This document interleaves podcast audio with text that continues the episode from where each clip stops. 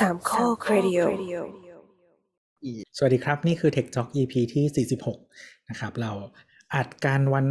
ที่ 27 กันยายนนะครับ แล้วเดี๋ยวเราจะออกอากาศกันวันที่ 1 ตุลานะฮะเรื่องสวัสดีครับที่เจตัวครับดีเจเคนครับ และทีเจแอนครับ เงียบทำไม เหนื่อยมากแต่ละคน โอ้โอ้ยฝนมันตก ทั้งวันเลยเออจริงฝนตกบรรยากาศเงียบ อืมเมื่อตอนบ่ายไปดูระดับน้ำหลังร้านนี่คือ อีกประมาณได้อีกเมตรหนึ่งแล้วกัน แต่เขาบอกว่าไงนะจะขึ้นอีกเมตรยี่สิบใช่ไหมอืม อืมก็เสียวก็เสียวอยู่ทำใจไว้เลยแหละว่าท่วมเพราะปีนี้มวลน้ำเยอะจริง ๆ คือใครที่อยู่ริมตลิ่งก็ก็เตรียมเตรียมกั้นนะอืมแต่ดูดูจากเห็นปริเขามาว่าณกรุงเทพจะไม่ท่วมนี่ มันคือถ้าพายุมันเข้าอะ คือเท่าที่ดูพายุมันอาจจะเข้าอีกสองสามลูก ถ้ามันทิ้งระยะอีกสักได้อีกสักประมาณสักแบบสิบวันเข้าทีอะ จุดที่ท่วมก็คือจะเป็นจุดที่แบบจุดชิบหายของกรุงเทพอยู่แล้วอะ พระรามเก้าราชดาลาดพร้าวสุขุมวิทอะไรมันเงี้ยจะมีสตอมเซิร์ชใช่ไหมล่ะ อืมไม่ไม่คือเดี๋ยวนะ มันมีส่วนหนึ่งด้วยคือพายุส่วนหนึ่งก็คือทำให้ฝนตกหนัก อันเนี้ยในเมืองอืมกรุงเทพก็คือท่วมชิบหายอยู่แล้ว ส่วน storm surge มันจะมีเป็นน้ำหนุนทำให้น้ำมันระบายช้า อืม แต่ถ้าถามเราอะท่วมแบบห้าสี่ที่มันแบบมันทะลักมาตั้งแต่ต้นน้ำแล้วมันมากับพื้นเลยอะคิดว่าไม่อืมแต่ก็ไม่มีใครปีรู้ห้าสิบแต่ปีห้าสี่ลาดพร้าวไม่ท่วมนะ เออทำไมฮะลาดพร้าวแม่งรอดวะห้าสี่เอาเรากันอยู่ลาดพร้าวเราท่วม มันไหลมันไหลออกซ้ายเนอะมันออกไปฝั่งคุณทคุนณไม่ได้อยู่ลาดพร้าวครับคุณแอนผมอยู่ลาดพร้าวครับ ผมอยู่ชายแดนบางเขนครับ คือออกจากหน้าหมู่บ้านไปปั๊บเลี้ยวขวาแล้วเดินไปสามเก้าวคือบางเขนแล้ว คือมันลาดพร้าวแบบถนนลาดพร้าวอะไม่ท่วมโอ้ยโคตรเหยียดเลย แค่ลาดพร้าวแค่ถนนยังจะเอาเออแต่มันแต่มันเข้าใจนะ เพราะว่าถ้าถ้ามันตอนห้าสี่มันท่วมมากับพื้น แล้วมันไหลออกซ้ายออกไปฝั่งทนไงฝั่งทนแม่งเลยแบบอุบาทเลยอะ ไม่ไม่แต่ถนนลาดพร้าวไม่ท่วมจริงแต่ว่าบ้านเราคือเราก็อยู่ซอยนี้แหละ แต่ว่าตอนนั้นอยู่บ้านอืมก็ท่วมนิดนึงแต่กรุงเทพอะถ้ามันเป็นปริมาณฝนเยอะอะมันจะท่วม คือซอยบ้านสมัยก่อนอะเออฝนตกหนักมันก็ท่วมอยู่แล้ว อืม เออ แล้วก็ แล้วก็ตอนหลังเขาทำถนนไม่ท่วม อืม ไม่ท่วมจนสร้างรถไฟฟ้าอ๋อพอสร้างรถไฟฟ้าปุ๊บก็กลับมาแบบ คือถ้าฝนตกหนักจริง ๆอะ ก็จะอืมท่วม แต่ว่าถ้าแบบไม่หนักมากอะก็จะไม่ท่วมอืมแต่ว่าปีนั้นก็ท่วมท่วมไม่เยอะท่วมนิดเดียวประมาณแบบสามนิ้วเลยแต่พูดถึงการระบายน้ำกรุงเทพก็ดีขึ้นเรื่อยๆนะถ้าเทียบกันในอดีตแต่อืมนั่นแหละ ต้องคอยขยันเก็บขยะ พอสมควรอืมแต่ตอนปีนั้นก็ไปอยู่ต่างจังหวัด ก็สบายดีแต่ปีปีเนี้ยตอนเนี้ยที่ออกข่าวที่ที่ที่วิกฤตอะคืออีสาน เพราะว่าอีสานไม่เคยท่วมขนาดนี้ทะลักเข้าอืมแบบลบบุรีชัยภูมิอย่างเงี้ยปกติเวลาท่วมอะโคราชจะรับทรัพย์ก่อน โดนแบบอืมโดนหนักอยู่แล้ว แต่รอบนี้มันอัดไปถึงแบบชัยภูมิลบบุรีเลยอะอันเนี้ยแปลกอืมถือว่าแต่เหนือก็ผิดปท่วมตินี่แต่ว่าเป็นเหนือล่างโซโขทัยใช่ใช่ไหมพวกนั้นคือปกติก็จะเป็นเป็นกลุ่มที่รับน้ำค่อนข้างเวลา ปีไหนน้ำเยอะก็จะโดนอยู่แล้วปกติมันน้ำทะลักอยู่แล้วแหละ ตรงอืมสุโขทัยอะเออแต่ว่ามันแต่ปีนี้เหมือนมันเยอะ ตอนนี้มันก็ปริ๊ดออกมาท่วมอยุทธยาแล้วอยุทธยาก็เป็นจุดรับน้ำจากภาคเหนือโดยตรงอะอันนั้นก็คือท่วมหนักอืมอืม แต่เท่าที่ดูแผนที่น้ำยังไม่ท่วมที่แปลกๆ คือห้าสี่อะมันท่วมแบบไปทุกแห่งหนน่ะ ตั้งแต่คอนหวันไล่ลงมาเป็นแพเลยเออแต่ปีนี้ยังไม่เห็นแต่ก็แบบที่ท่านนายกว่าไว้ว่าเราก็สวดมนต์นะครับเพราะว่าถ้าสวยเจอพายุหนักๆสักสามลูกติดกันไม่หยุดก็ อันนั้นก็ไม่น่ารอด อาจจะหนักเหมือนห้าสี่อืมครับผมแต่ก็ไม่ต้องตอนนี้เตรียมการที่อะไรท่วมสวดมนต์อย่างเดียวเออแต่ตอนนี้ที่ท่วมก็คือก็คือเขาเร่งระบายน้ำด้วย ถ้าดูจากปริมาณน้ำในเขื่อนนะนะก็คือเพื่อมรองรับรองรับพายุที่จะมาก็เลยต้องเร่งรักษาระดับก่อนน้ำไม่ให้มันช่วยเกินมากช่วย แต่ถ้าพายุมาติดติดกันจริง ๆ แบบรุนแรงขึ้นหรืออะไรอย่างเงี้ยคือมพายุอะมันจะเป็นอะไรที่มันมันเขาเรียกว่าอะไรมันคาดการณ์ไม่ได้อืมว่าพอมันขึ้นประเทศเราแล้ว มันจะแรงขึ้นจะเบาลงจะไปทางไหนอะไรเงี้ย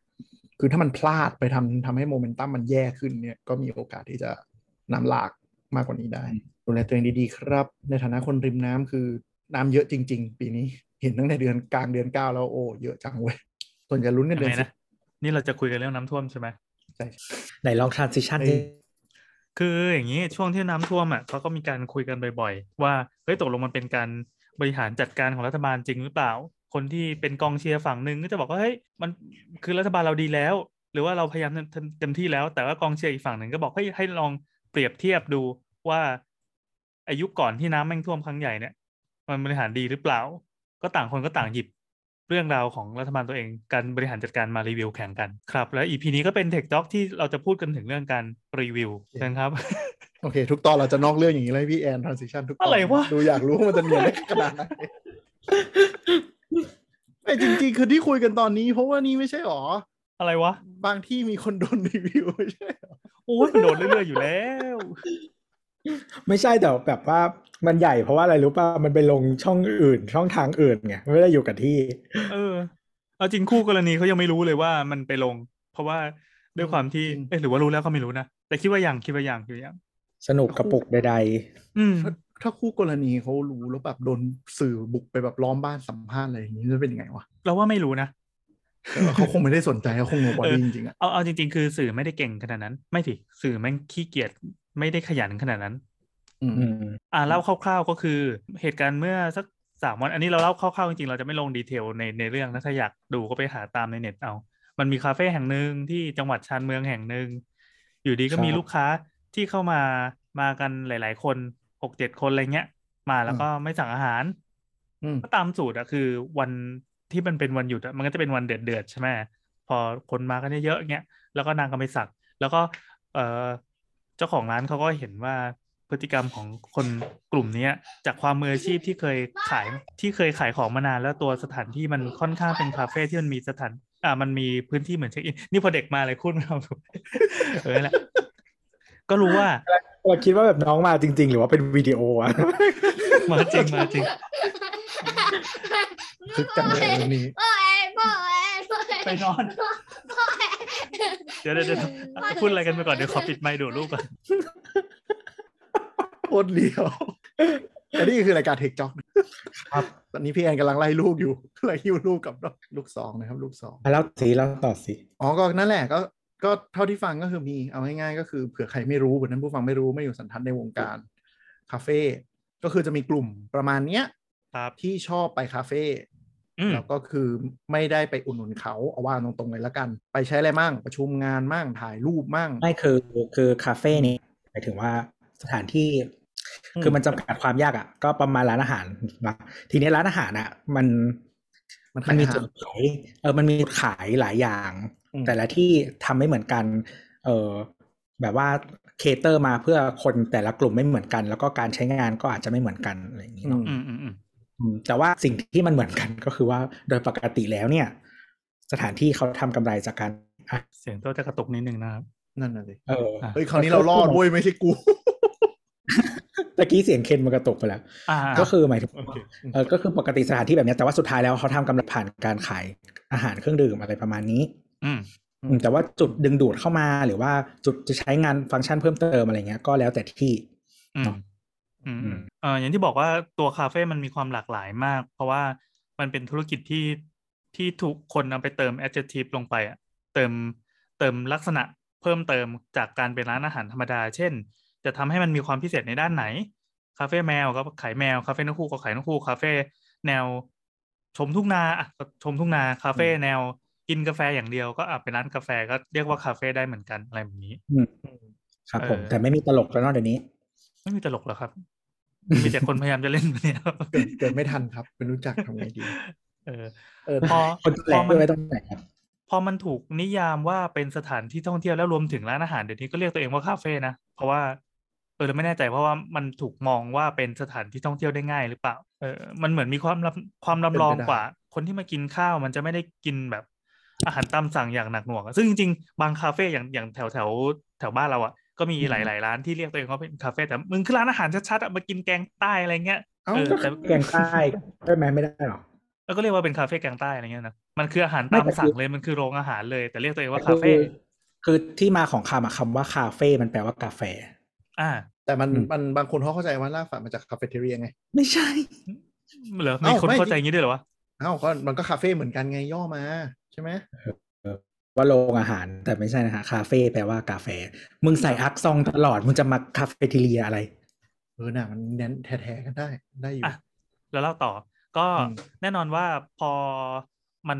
ต้อนรับลูกค้าหลากหลายกลุ่มหลากหลายประเภทอะคาเฟ่แห่งนั้นก็เลย มีทั้งลูกค้าที่ดีและไม่ดี สิ่งที่คาเฟ่จะทำก็คือทำให้คนไม่ดีอะไม่มีอำนาจ และทำให้คนดีก็เนี่ยคือออกไปใช้สิทธิ์ เลือกตั้งไม่ใช่ไม่ใช่หยิบมาจากคนละบทกันไม่เป็นไรไม่เป็นไรอ่าเข้าใจอะมันก็มีเข้าใจสรุปว่าพูดสั้น ๆ ก็คือมันก็มีลูกค้าที่เฮี้ยๆมา และบางครั้งก็ไม่ใช่ลูกค้าก็มี คือเราต้องแยกคำจำกัดความของลูกค้าและไม่ใช่ลูกค้าก่อน ก็คืออลูกค้าคือคนที่มาใช้บริการ แล้วก็จ่ายเงินเป็นค่าตอบแทน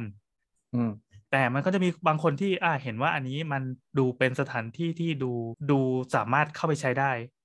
ก็เลยเข้าไปใช้ อืมใช้ทำธุรกิจ ต่างๆ ก็อันนี้เอาจริงๆเพิ่งมาทราบทีหลังจากมีดราม่าว่าอ๋อเขาจะเอามาใช้เป็นเชิงพาณิชย์จริงๆเขาจะขายของอืมพอดีมีน้องไปเสือกมาขายของก็คือมาเนียนถ่ายเหมือนถ่ายอะไรแบบนั้นอะ อืม ซึ่งอืมเมื่อก่อนเคยต่อสู้รบกับคนประเภทนี้มาแล้ว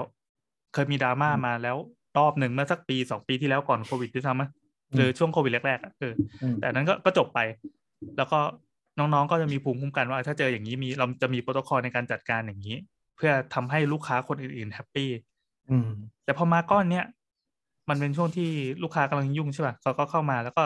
เข้ามานั่งเดี๋ยวเดี๋ยวนะเด็กในร้านกำลังยุ่งไม่ใช่ลูกค้ากำลังยุ่งลูกค้ายุ่งจริงๆคือลูกคือลูกค้าก็เข้ามาเข้ามาต่อคิวมาอะลูกอะไรลูกค้าเยอะแล้วเด็กในร้านอะลูกค้าเยยุ่อะงใช่ครับเออเออคือด้วยตอนนี้มันจำกัดอืมอืมโต๊ะด้วยไงอะอะแล้วก็ข้าใจเออเราเราก็ต้องเว้นระยะต้องอะไร ดังนั้นจะรองรับคนได้น้อยกว่าเดิมครับ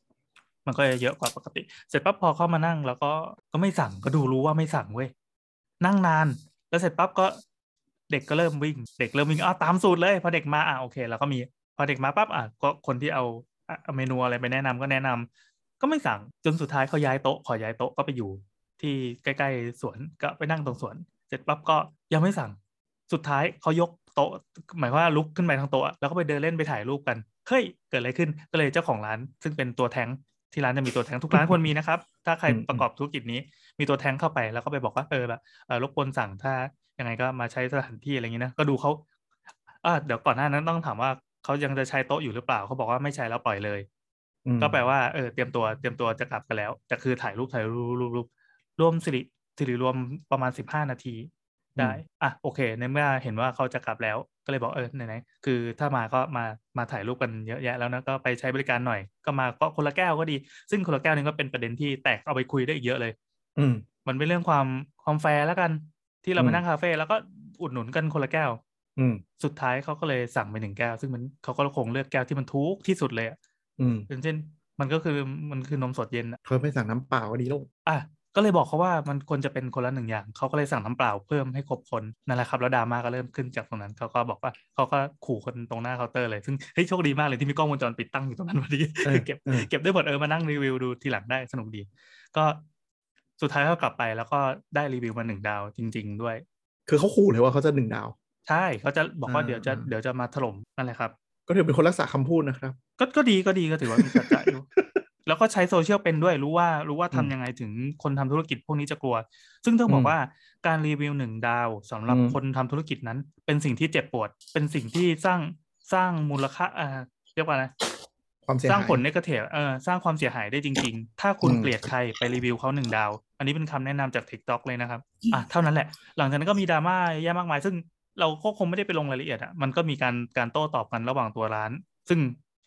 ตอบอะไรวะ ก็ไม่ได้ตอบเนี่ยว่ะเอามาลงเสร็จปั๊บชาวเน็ตก็มาช่วยกันย้ำแล้วก็กระจายไปลงขงลงข่าว ที่เราเกลียดก็คือมันมีข่าวทีวีช่องหนึ่งไว้ยบอกเลยว่าชื่อช่องออ่างแม่งบุกเข้ามาสัมภาษณ์โดยที่บอกไปแล้วว่าขอปฏิเสธไม่ได้อยากจะให้คนมาทะลัก เพราะเพราะว่าการไปออกสื่อใดๆก็ตามพอมันเห็นบรรยากาศเห็นอะไรคนจะมาใช่ไหมพอทำงานแบบนี้มานานจะรู้ ก็ไม่อยากให้คนมาในในในแง่ว่ามาดูดราม่าสุดท้ายมันก็บุกเข้ามาตอนเย็นตอนที่น้องๆกำลังเก็บร้านกัน ขนถุงขยะขนอะไรกัน เอาคนละเมื่อกี้บอกว่าจะเล่าสั้นๆชอบชอบชอบต่อต่อกำลังบุมันกเข้ามาำเลงยครับเออเคยจำโฆษณานี้ได้ไหมที่คนเป็นที่เขาใช้ไอ้ชีวิตปกติ ไอ้ยาสีฟันปะเออ คุณใช้สูตรเกลือหรือเปล่าคะนี่คือ ร้านปิดแล้ว ปิดทุกอย่างสวนเสริญปิด แล้วก็ยกโต๊ะยกเก้าอี้เรียบร้อย แล้วก็น้องก็กำลังกวาดกวาดคือ สภาพมันมันไม่น่าดูเลยในขณะที่กำลังเก็บกวาดของเก็บกวาดร้านนะแต่ว่ากล้องก็มาไมค์ก็มา แล้วก็มาสัมภาษณ์น้องผู้จัดการซึ่งกำลังกำลังคิดเงินไปรอบสุดท้ายกำลังจะกลับออกไฟก็สลัวสลัวว่าขอเก็บภาพบรรยากาศก็ดีโอ้ไม่ไม่สะดวกไม่สะดวกเพราะว่าคุยกันไปแล้วว่าไม่จะไม่ให้สัมภาษณ์ ไม่อยากสัมภาษณ์เอาจริงๆก็คือเกลียดช่องเนี้ยจริงๆเขามายามวิการด้วยปะบุกลุกได้เลยนะเออว่ะเออว่ะบุกลุกได้เลยนะนั่นอะใช่ใช่ใช่เป็นเป็นเวลาอันนี้ไม่ได้นึกไม่ได้นึก คืออมร้านปิดแล้วด้วยตอนนี้ก็อืมคือคือช่วงร้านปิดจะเป็นช่วงที่เซนซิทีฟที่สุดเพราะว่าเราจะต้องแบบเก็บมีตังค์เก็บตังค์คิดเงินอะไรกัน แล้วก็สรุปการขายในแต่ละวันอะไรเงี้ย เดี๋ยวเขาบุกมาแล้วเขาก็ไม่ยอมเขาก็คุยสุดท้ายก็คือเขาขอเก็บภาพก็ยังดี ซึ่งก็เดินออกไปเก็บภาพแบบมืดๆอะไม่รู้ว่าภาพออกข่าวออกทีวีอะไรไปแล้วหรือยัง แล้วก็มารู้ทีหลังจากคนในหมู่บ้านคือมันเป็นเป็นร้านที่อยู่ติดกับซอยหมู่บ้านนะหมู่บ้านที่เป็นเป็นเป็นทาวน์เฮาส์เป็นอะไรคนก็ก็หาเช้ากินข้ามกลับมาเขาก็ไม่ไปจ่อถามอะคุณใช้สูตรเกลือหรือเปล่าคุณใช้สูตรเกลือหรือเปล่าอะเนื้อหาก็คือ อันนี้รู้มาจากไลน์ของหมู่บ้านอืม เขาไปถามชาวบ้านว่าเคยมาใช้บริการร้านนี้หรือเปล่า มีดราม่าอะไรกัน คือชาวบ้านก็ไม่รู้เรื่องอะไรแบบนั้นใครจะไปรู้ ใช่ใครจะไปรู้ ไม่ไม่รู้ว่าเขามาถือสิทธิ์อะไรนะพวกนี้มันมันมันจงใจว่าต่อให้ไม่รู้หรือมันหลุดอะไรขึ้นมาที่จะเป็นประเด็นข่าวได้ก็ถูกเตรียมตัดฟึบเราไปเล่นประเด็นต่อถูก อันนี้คือวิธีการทำคอนเทนต์ณตอนนี้ มันไม่มีอะไรไปถ่วงดุลเนี่ยมันไม่มีอะไรมาคอยกำกับดูแลว่าไอสิ่งที่มึงทำเนี่ย มันมันแย่ไงมันส่งผลกระทบยังไง อันอันนี้ฝาก ฝากท่านผู้ฟังไว้เลยแล้วกันเผื่อว่าเดี๋ยวนี้มันจะชอบสัมภาษณ์คนเดินถนนเยอะบางรายการนะนะโดยเฉพาะรายการออนไลน์หรืออะไรเงี้ยอืมเราสัมภาษณ์อะไรไปแล้วถามเขาด้วยไปออกรายการไหนแล้วเราจะไปดู เพราะว่าเจอหลายเคสแล้วที่ใจความที่อยากสื่อสารกับตัดให้ดิให้ได้ให้ได้วิวอะมันไปคนละทางเลยเออแล้วบางทีเราเสียหาย อืมมันก็คือคลิกเบสจริงๆก็มีมาตั้งแต่สมัยใช่สมัยก่อนละใช่แต่มันต่างกันตรงที่คลิกเบสมันเป็นมันเป็นคนเขียนใช่ไหมมันเป็นแบบ ของข่าวของเว็บอะแต่ไอไอไออย่างเงี้ย บางทีมันเป็นหน้าเราแล้วเรา เราเป็นคนพูดเองมันจากปากแสดงเราความเห็นอะไรอะอ่าแล้วเขาตัดอ่าแบบปุ๊บเรียบร้อยอืมระวังเจอระวังเจอ อันนี้มามาจริงทีนี้พอพอยกยอดสรุปเรื่องเมื่อกี้ก็คืออ่ามันจะมีกลุ่มคนที่ที่ที่เข้าใจเรื่องนี้ว่าอ่าในคนที่ทำกิจการคนทำธุรกิจเนี่ย มันเจ็บปวดถ้าเกิดว่าไปรีวิวเป็น negative โลกเนี้ยมันมีระบบรีวิวขึ้นมา เพื่อเอาไว้อาศัยการถ่วงดุลห้างร้านบริการสินค้า service ต่างๆ จะได้คนอื่นจะได้มามาตามดูว่าเฮ้ยมันอันนี้มันโอเค หรือเปล่าสมควรที่จะจ่ายเงินให้กับมันหรือเปล่า ไปดูแอปในใน Play Store หรือว่าใน App Store ก็ได้ เวๆลามันเราโหลช่วยดมันช่วย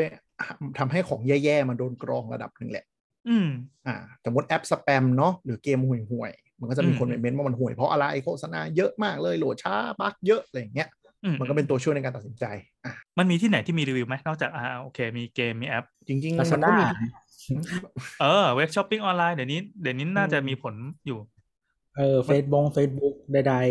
อืมร้านอาหารรวมเออวงการรีวิวร้านอาหารเนี่ยมันก็จะมีแพลตฟอร์มเฉพาะของมันเลยด้วยซ้ำๆอืมแต่อืมแต่จริง ๆ มันมีทุกอย่างนะ แต่ว่า format มันอาจจะไม่ใช่เว็บที่มากดให้คะแนนใช่ไหมอืมอย่างรีวิวสินค้ารีวิวเครื่องสำอางรีวิวคอนโดมันก็รีวิวอะ อันนี้คือรีวิวที่หมายความว่าการไม่ใช่การจ้างโฆษณานะรีวิวหมายถึงอ่าการอ่าแสดงความเห็นต่อฮะสินค้าบริการใดอ่า อืมไม่แต่ว่าคือมันโมเมนตัมมันต่างกันหมายถึงว่า อืมเข้าใจเหมือนจะเข้าเรื่องหมายถึงว่าการที่แบบ เป็นดาวที่มันรวบมาแล้วอะอืมมันทำเพื่อความง่ายเนาะแต่ว่าไอการที่รีวิวแบบยาวๆอะ ที่ต้องอ่านว่าคอนเทนต์คืออะไรอะ มันสำหรับผู้บริโภคคนละกลุ่มกัน อืมอืมเข้าใจ อืม แล้วก็อัลกอริทึมด้วย คือการรีวิวอืมระบบคะแนนมันคืออัลกอริทึมไงที่ทำให้มันคำนวณง่ายขึ้นๆอืมอืม เราว่ามันเป็นการออกแบบของระบบ คือเอ่อถ้าเป็นเป็นแพลตฟอร์มที่เอาไว้ให้เป็นคอนเทนต์สำหรับอ่านอะอันนั้นคือเอาไว้ให้อ่าน แล้วก็การรีวิวมันก็คือการการใช้อธิบายเอ่อการใช้ feature ในการอ่านอะเพื่อมาแสดงอืมความเห็น ไม่ได้อืมเป็นการรีวิวที่เรียกว่ารีวิวโดยตรงที่ที่จะเรียกในเชิง programming ว่าไงวะว่ามันอยู่ในใน field ของการรีวิวอะอืมเข้าใจการเขียนอ่าการเขียนถึงมันคือการการพูดถึงในแบบยาว แต่ถ้าเกิดว่าสมมติว่าแพลตฟอร์มมันออกแบบมาว่าอ่าโอเค นี่คือช่องสำหรับการรีวิวคำพูดของคุณจะถูกเอาไปคัดกรองเป็นน a t i v e เป็น positive อะตัวแพลตฟอร์มอืมจะมันจะกรองไว้ให้ แล้วก็ดึงไปใช้ เช่น พวกเว็บรีวิวหนัง อืมเอ่ออะไรแบบนี้หรือไม่ก็ถ้า ยากหน่อยก็คือเป็นแพลตฟอร์มเปิดที่ใครไปพูดอะไรก็ได้เฮ้ยสิ่งนี้มันดี สิ่งนี้มันอร่อย สิ่งนี้มันเฮี้ยมันอะไรเงี้ย แล้วก็จะต้องมีคนที่ใช้ใช้อัลกอริทึมไปคำนวณอีกทีว่าคำพูดที่พูดถึงสินค้าเนี้ยมันเป็น positive หรือ negative อืมอันนี้ก็จะมีบริษัทต่างๆ ที่เป็น social listening ต่างๆ ก็มามาเก็บข้อความไปคำนวณอีกทีหนึ่งหรือเดี๋ยวนี้อย่าง Google นะก็จะเริ่มจับคำในรีวิวแล้วมาสรุปแล้วเหมือนกัน มีกี่ความเห็นพูดถึงว่าร้านนี้สะอาด มีกี่ความเห็นพูดถึงว่าร้านนี้อร่อยอะไรอย่างเงี้ย ก็จะจับจับจับจับฉลาดจริงๆ เราว่ามันคืออันเดียวกันแต่ว่าอันที่เราพูดถึงรีวิว and rating ตามแอปตามอะไรพวกเนี้ยมันมีเรื่อง rating ไงแต่อ่ามันก็คือสุดท้ายก็คือว่าคุณก็ต้องเขียน ถ้าถ้ารีวิวคุณภาพอะนะมันก็ต้องเขียนอืมอธิบายอยู่ดีอืมว่าชอบยังไงไม่ชอบยังไงอืมแต่ทีนี้ก็คือรีวิวอย่างร้านอาหารไม่ถ้าไม่ว่าจะเป็นเว็บบล็อก หรือว่าตัวรีวิวมันก็จะมีปัญหาเรื่องไบแอสใช่ไหมถูกปะแน่นอนเพราะมันเป็นเรื่องความเห็นอืมล้วนๆไงอืมแต่ว่าเหมือน คือถ้าสมมติว่ามันเป็นเขาเรียกว่าอะไรอะสมมติเป็น editorial review อะ editorial review หมายถึงว่า สมมติว่าคนเขาตั้งใจมาเพื่อรีวิวเนาะหรือเป็นอาชีพอะอืมเรารู้ว่าเป็นใคร เออแล้วเขาเรียกว่าอะไรอะเวลานอกจากเขาจะรีวิวแล้วอะเรายังมีโอกาสตัดสินรีวิวเขาว่ามันถูกต้องและเป็นตามที่เราไอ้นี่ไหมเพราะว่าเราอ้างอิงได้ไงว่า คนเนี้ยเขาให้ความเห็นมาแบบนี้ ถ้ามันมีซ้ำๆหรืออะไรแบบเนี้ย เราก็จะรู้ว่ามันอะไรอย่างอืมอืมแต่ว่าถ้าเป็นพวกแบบ เอ่อพวก Open อะที่มันใช้ crowd source อะอืมเออมันใช้จำนวนมาแทนความน่าเชื่อถือของบุคแต่ละบุคคลอะอันนี้มันก็อาจจะกะเกณฑ์ได้ยากขึ้น แสดงว่าเป็นแนวปริมาณกับแนวคุณภาพเนี่ยเหรออืม เพราะว่าถ้าเป็นคนคนอะอย่างสมมติว่า เออสมมติรีวิวคอนโดอย่างเงี้ยอืมเรารู้เราอ่านชื่อมันบอกว่าใครเป็นคนรีวิว อ่าใช่เราก็หมายถึงว่าเราก็จัดได้ว่าไอความเห็นของคนเนี้ย เราคิดว่ามันมีประโยชน์ไหม ถ้าเราอ่านหลาย ๆ รีวิวเราก็จะรู้ว่ามันแบบอะไรยังไง เทียบกับของจริงที่เราสัมผัสสัมผัสได้ แต่ว่าถ้าเป็นอาหารที่เป็น editorial review แบบสมมติเขียนลงคอลัมน์หรืออะไรอย่างเงี้ยครับ เราก็จะรู้เหมือนกันว่าลิ้นของคนเนี้ยเขาประมาณนี้ ถ้าเราไปกินตามแม่งห่วย อะกูไม่กินตามอีกแล้วกูเห็นชื่อมึงกูไม่กินตามอีกแล้วอือืมมอืมเออแต่ว่าถ้าเป็นแบบคนแบบว่า crowd source อะ เราก็ไม่รู้ไงว่าใครรีวิวบ้างใช่เลขมัน accumulate มาแล้วเลขมันรวมมาแล้วรวบมาแล้ว ความเห็นมันถูกรวบรวมมาแล้ว คือเราเราว่าสมัยก่อนที่ตัวพูดอะพวก editorial review มันมีเครดิตของของคนทำงานด้านเนี้ย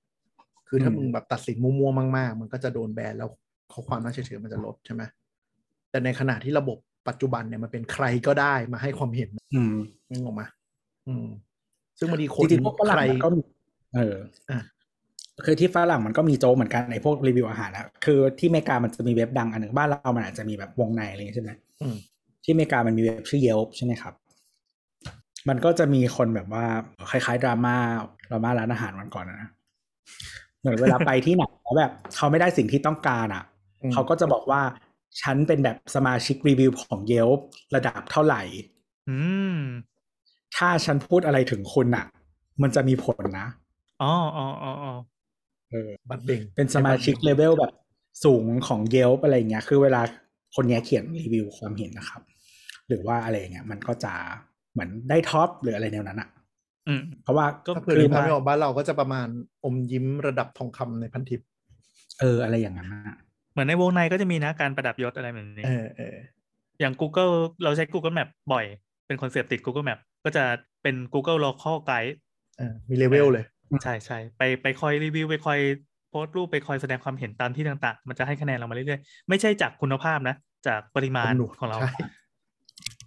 อืมแล้วให้เป็นคะแนน ไม่แต่มันมีอย่างนี้ด้วยความถูกต้องอะอย่างเช่นว่า คือพอมันเป็น crowd source อะมันก็ต้องเช็คโปรโซเนี่ยเขาจะใช้ crowd source ทุกขั้นตอนอย่างเช่นว่า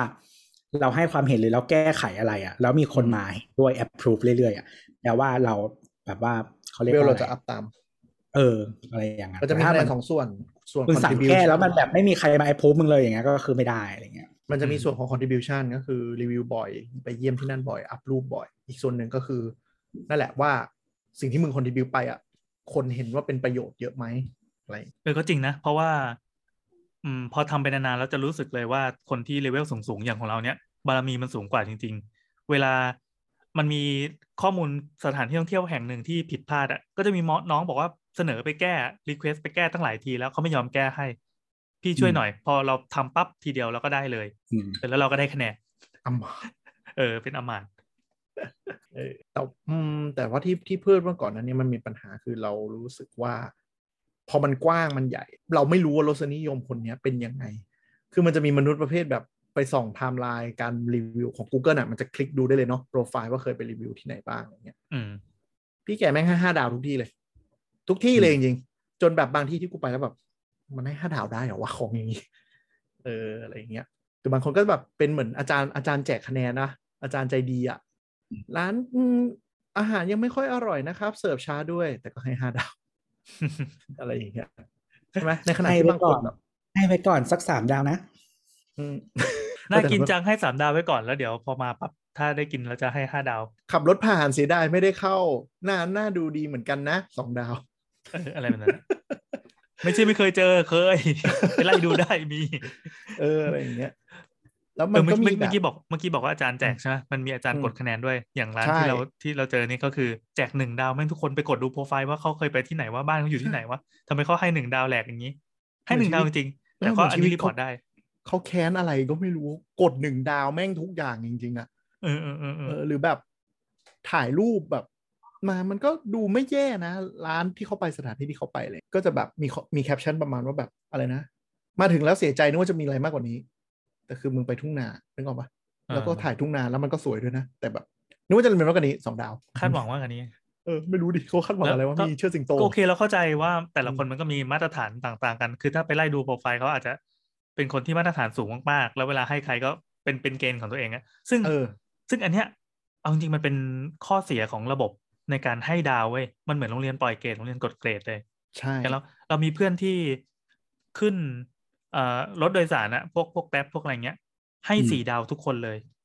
บอกว่าสี่ดาวเนี่ยคือคือโอเค ถือว่าเป็นรถที่โอเค คนขับรับผิดชอบดีรถสะอาดรถไม่แย่ คือทุกอย่างดี ถือว่าสี่ดาว แต่ถ้ายอดเยี่ยมเลิศเลอเพอร์เฟกแปลว่าห้าดาวอืงงไหมซึ่งซึ่งอันเนี้ยมันมันเลยมันเลยมันเลยมันทำให้แบบแต่ละคนแม่งมีมาตรฐานไม่เท่ากันอะบางคนคือถ้าได้ตามที่ควรจะเป็นให้แค่สามดาวห้าดาวคือต้องแทบแบบเอามีของสมนาคุณมากราบให้เป็นพิเศษอะไรอย่างเงี้ย ฉันถึงจะให้ห้าดาวใช่ไหมอย่างเงี้ยเกณฑ์คนเรามันให้ไม่ตรงกันอะอืมอืมแต่คือเหมือนวิธีคิดมันคือว่าปริมาณอะ มันจะช่วยคัดกรองเอาไลเออร์ออกไปอืมแต่แต่อันนี้เราคิดถึงตัวเองนะเวลาที่เราจะรีวิวอะไรสักอย่างเนี่ยอาจจะต้องเกลียดมันมากๆ ไม่ก็ชอบมันมากๆอะถูก ถ้ากลาแสดงงๆว่าก็จะไม่ทิ้งรีวิวไว้ให้ ไม่ขาวก็ดำไปเลยเออคือ คือหมายถึงว่ามันมีความรู้สึกกลางๆ แต่ว่าเราพอรู้สึกกลางๆ เราอาจจะไม่อยากทำอะไรเนี่ยยกเว้นแพลตฟอร์มบังคับรีวิวนะอย่างนั้นนะเออเราจะถึงคือเราถึงจะให้สามดาว คือเหมือนสมมติว่า ถ้าเกลียดมากๆอะเราก็อยากทำอะไรให้มันแย่เนื้อออกไหมใช่อ่ากูจะใช้สิทธิ์กูในการ bomb ร้านมึง นี่ไง เออ ส่วนถ้ารู้สึกว่ามันดีมากๆ เราก็อาจจะรู้สึกอยากสนับสนุนเขานึกออกไหมพอเป็นกลางๆ แล้วก็แบบก็จะเขียนอะไรหรืออะไรอย่างเงี้ยเออ ก็จะมี feel นี้ ส่วนใหญ่เออถ้าจะจะกดให้สามดาวคือแบบ service ที่มันบังคับเรากดตรงนั้นอะเช่นแบบ มันจะมียุคหนึ่งแบงค์หรืออะไรเงี้ยกรุณาให้คะแนนด้วยค่ะ แล้วก็จะเด้งขึ้นมาเป็นแบบหน้ายิ้มหน้าปานกลางหน้าบึ้งอะไรเงี้ยก็จะบังคับให้กดก็จะกดตรงกลางแต่ถ้าแบบ แต่ถ้าแบบบางทีแก้ปัญหากูไม่ได้ แล้วยังแบบ ช่วยโหวตด้วยนะคะ มึงเอาหนึ่งคะแนนไปเลยแล้วก็เดินเออแต่ว่าสมมติสมมติคืออย่าง Grab อะหรือว่าแบบอ่าไรเฮลลิงหรือส่งอาหารอะไรประมาณเนี้ยสำหรับเราอะเออถ้าไม่ทำอะไรแย่เราก็จะให้ห้าดาวนะอืมเหเอมือนอกันเหเอมือนกันอเออเพราะรู้สึกว่ามันเป็นบริการที่มัน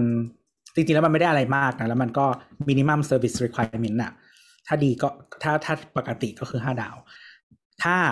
รู้สึกว่าเขาดีมากๆ เราก็จะกดให้คำชม แล้วก็อาจจะให้ทิป อืมอืม เหมือนเหมือนไอ้เนี่ยเหมือนวายวายฝรั่งอะที่รีวิวอูเบอร์อะที่เป็นอืมเป็นแบบคลิปว่าแบบอะไรนะอูเบอร์ห้าดาวเป็นยังไงเนี่ยก็คือ โบกไม่พูดด้วยขึ้นรถนั่งแต่างคนไอคนนั่งเล่นมือถือถึงปลายทางลงจบปุ้มห้าดาวออกเลยเอออะไรแบบนั้นอืมแต่ว่าคือถ้าเป็นที่อื่นสมมุติว่าแบบร้านอาหารอะไรเงี้ย อาจจะไม่ได้ให้ห้าดาวง่ายขนาดนั้น เพราะว่าเรารู้สึกว่าร้านอาหารมันไม่ใช่ที่ที่เป็น minimum requirement แล้วมันจะดีอะอ่า อืมเออแต่เราไม่ค่อยโหวตร้านอาหารจริงๆ ยกเว้นแบบเราอยากทำให้เขาอะเราถึงจะไปรีวิวให้อืมเออหรือมีความรู้สึกว่าแบบไอ้เหี้ยคือแบบร้านเขาดีอะถ้ากูไม่รีวิวนี่แม่งเจ๊งแน่อะไรอย่างเงี้ยเคยเจอไหมแบบร้านไปตามสถานที่ท่องเที่ยวบางทีแล้วสุ่มๆมั่วๆเข้าไปอะแล้วแบบอืมเฮ้ยเออแม่งดีว่ะอะไรเงี้ยหรือแบบร้านลับที่แบบวงในมีกินอยู่สิบคนแต่รีวิวดีทุกคนแล้วเลยก็เราแบบเออลองไปดูแล้วกันแล้วเออแม่งดีพยายามไปช่วยรีวิวเขากลัวเจ๊งอืมประมาณนั้นแต่แต่ถ้าแต่ถ้าแต่ถ้าเกลียดอะ ถ้าเกลียดอะหนึ่งดาว คือถึงไหนถึงกันกูไล่เป็นหน้าได้เลย ใช่ใช่ใช่ใช่อธิบายละเอียดด้วย คือถ้าชอบก็จะเขียนยาวอืมๆก็เชื่อว่ามันจะเป็นประโยชน์กับคนที่มาไงคือ คือถ้ามองในมุมนี้ว่าอ่าสิ่งที่เราเขียนไปมันอาจจะผ่านสายตาคน แล้วในมุมคนซื้ออะในมุมถ้าเราแบบไปใช้บริการหรือซื้ออ่านกันปะเราอ่านนะ เราเป็นคนที่อ่านรีวิว จนเออเราก็จนรู้สึกว่า เอ้ยมันมันเป็นสิ่งที่มากำหนดชีวิตเราเยอะเหมือนกัน เคยดู Black Mirror season แรกอะ ที่มันมี EP หนึ่งที่พูดถึงเรื่องการรีวิว ที่ให้คะแนนจำไม่ได้เพื่อนปะเออจำไม่ได้เออน่าน่าจะประมาณนั้นอะให้คะแนเรานว่าเพื่อนเราว่าเราเป็นคนประมาณนั้นเลย แต่ไม่ได้ถึงขนาดไปให้คะแนนคนนะ แต่คือพอไปที่ไหนปั๊บถ้าแพลตฟอร์มมันมีช่องมาให้รีวิวอะถ้าไม่ได้ทำอะไรผิดไม่มีปัญหาอะไรคือทุกอย่างราบรื่นดีเราก็จะให้กำลังใจเขาอืมอืมก็คือเอาไปห้าดาวก่อน แต่ถ้ามันเฮี้ยงจริงเราก็จะอธิบายอย่างละเอียดอย่างที่ว่า แล้วเราก็รู้ด้วยว่าเนี่ยมันเป็นเครื่องมือที่สามารถส่ง ผลดีผลร้ายให้เขาได้จริงอืมๆการประเมินการอะไรทุกอย่างมันออกหมดแล้วพี่แอนอ่านพวกแบบรีวิวเป็นแนวบล็อกแนวไหนถ้าสมมติจะไปเที่ยวไปร้านอาหาร ถ้าเป็นเมื่อก่อนจะอ่าน เดี๋ยวนี้ เดี๋ยวนี้ไหมเดี๋ยวนี้ถ้าเป็นสถานที่นะ เรามาจบที่ Google Map เว้ยเราพบเออว่าความดิบเถื่อนของมันอะมันดี ถ้าเกิดว่าร้านเขาพรีเซนต์ออกมา เช่นสถานที่นี้โหแม่งสวยลิเป็นโรงแรมเป็นรีสอร์ทเป็นที่เที่ยวเป็นอะไรเงี้ยโอ้สวยจังเอ่ออแต่ post by owner เนี่ย เราจะข้ามไปก่อนเออให้ดูคร่าวๆว่าเออสิ่งที่ดีที่สุดที่เป็นภาพอุดมคติมันเป็นยังไง เสร็จปั๊บก็ดูเสียงของประชาชนอืมประชาชนที่แท้จริงที่ถ่ายรูปไม่สวยที่เป็นอีโบสเอาเอาไม่เขาโบสแล้วว่ะเที่ยวเที่ยวเครื่องที่เลขไปถ่ายอะมันออกมาเป็นยังไง คนที่เขียนบรรยายความรู้สึกของตัวเองไม่เป็นอะ มันเขียนออกมายังไง เราจะใช้พวกเนี้ยมาเป็นเกณฑ์ในการพิจารณา ถ้าเกิดว่าคนพวกนี้เออไปแล้วชอบ หรือว่าคนที่เขาแสดงความเห็นออกมา แล้วมันเป็นสิ่งที่เราอยากรู้พอดี เช่น อ่าอย่างเราซีเรียสเรื่อง สมมุติว่ามีสายฉีดตูดหรือเปล่าอะไรเงี้ยแล้วเขาเขียนขึ้นมา เราจะให้คะแนนมากๆเว้ยเราจะให้ความน่าเชื่อถือของข้อความพวกเนี้ยก็มันก็ไม่มีไม่มีเหตุผลอะไรที่จะโกหกยกเว้นจะไปทำให้มันพินาศชิบหายอืมอืมก็กลายเป็นว่าความเรียวนั้นมันมีประโยชน์ คือมันมันได้เห็นมุมที่มันไม่ต้องมานั่งคราฟอะไรอย่างนี้ใช่ไหมใช่ใช่ในขณะที่อะเราเอ่ยเอ่ยชื่อเลยก็ได้ก็คืออย่างวงในอะอืมทุกคนที่ไปอยู่ในนั้นอะ การรีวิวอะมันมันถูกผลักด้วยอะไรเราไม่แน่ใจนะ การรีวิวมันจะดูประดิษฐ์ประดิษฐ์อะมันประดิษฐ์จนจนรู้สึกว่ามันไม่ใช่ที่ที่ทุกคนจะมาใส่กางเกงขาสั้นรองเท้าแตะเดินแล้วก็พูดออกมาอย่างที่ตัวเองคิดอะเออมันจะมีความไม่เรียวไม่เรียว ใช่มีความเหมือน ก็ตัวแพลตฟอร์มมัน shape วัฒนธรรมนี้ขึ้นมาด้วยแหละ ก็คือการเขียนให้ละเอียดเขียนให้ดี บอกหมดเลยยิ่งเขียนยาวยิ่งยิ่งได้คะแนนเพิ่ม คือตัวเองก็จะได้ได้ได้สิ่งตอบแทนกลับมา ไม่ใช่การ contribute อะออกมาเลยออกมาดูกึ่งกึ่งๆตอแหลอืมหรือเปล่าก็ก็ จะว่าอย่างนั้นก็ได้คือ คือมันไม่ใช่อืมแพลตฟอร์มสำหรับชาวบ้านไงถ้าเป็นของเออชาวบ้านเออปั๊บพอเราเห็นความดิบ เราจะรู้สึกว่าว่าความจริงใจมันมีอะหรือไม่ก็อืมอืมคนแม้แต่คนที่ให้คะแนนไม่เป็นเลย ไม่ชอบอะชอบมากให้หนึ่งดาวอะไรเงี้ย เราเห็นแล้วอืมก็ยังพอจะ get เราก็ไปกดดูโปรไฟล์เขาเฮ้ยบ้างเป็นคนยังไงอ๋อเป็นคนที่ให้คะแนนไม่เป็นนี่เองเออเอออะไรเงี้ยก็อย่างที่ตัวบอกก็ตัดเอาไลเนอร์ออกเยอะเหอะมันมีเยอะเหอะแบบ ชอบแล้วให้หนึ่งสองดาวแล้วก็แบบดาเยอะมากสี่ดาว เออในอืม Shopee เราเจอบ่อย บ่อยจนงงเลย Shopee นี่การเห็นดาวคือไม่มีประโยชน์อะก็เออเอาจริงๆมันก็คือกลายเป็นเสียทั้งแพลตฟอร์มเลยนะเอาเป็นว่าอืมเราจะเราไม่ได้ไปเชื่อมันเชื่อดาวของมัน แต่เราเชื่อข้อความที่เขาเขียนถ้าเขาบอกโอ้ส่งมากล่องแม่งบุกจังเลย ข้างในก็ไม่มีการกระแทกอะไรเงี้ยอะอันนี้เราเชื่อ ยิ่งถ้าร้านมาตอบอืมจะยิ่งดี เช่นอืมร้านร้านมาขออภัยเงี้ยอะโอเค ก็แสดงว่าเขาน่าจะมีการปรับปรุง แล้วก็ไปอ่านอันอื่นประกอบ มันก็ช่วยในการตัดสินใจได้เยอะมากจริงๆในในฐานะของผู้บริโภคอืมใช่แต่แต่ว่าอย่าง อันไหนๆก็มาเรื่อง e-commerce platform ละ e-marketplace ละมันจะมีคนแบบ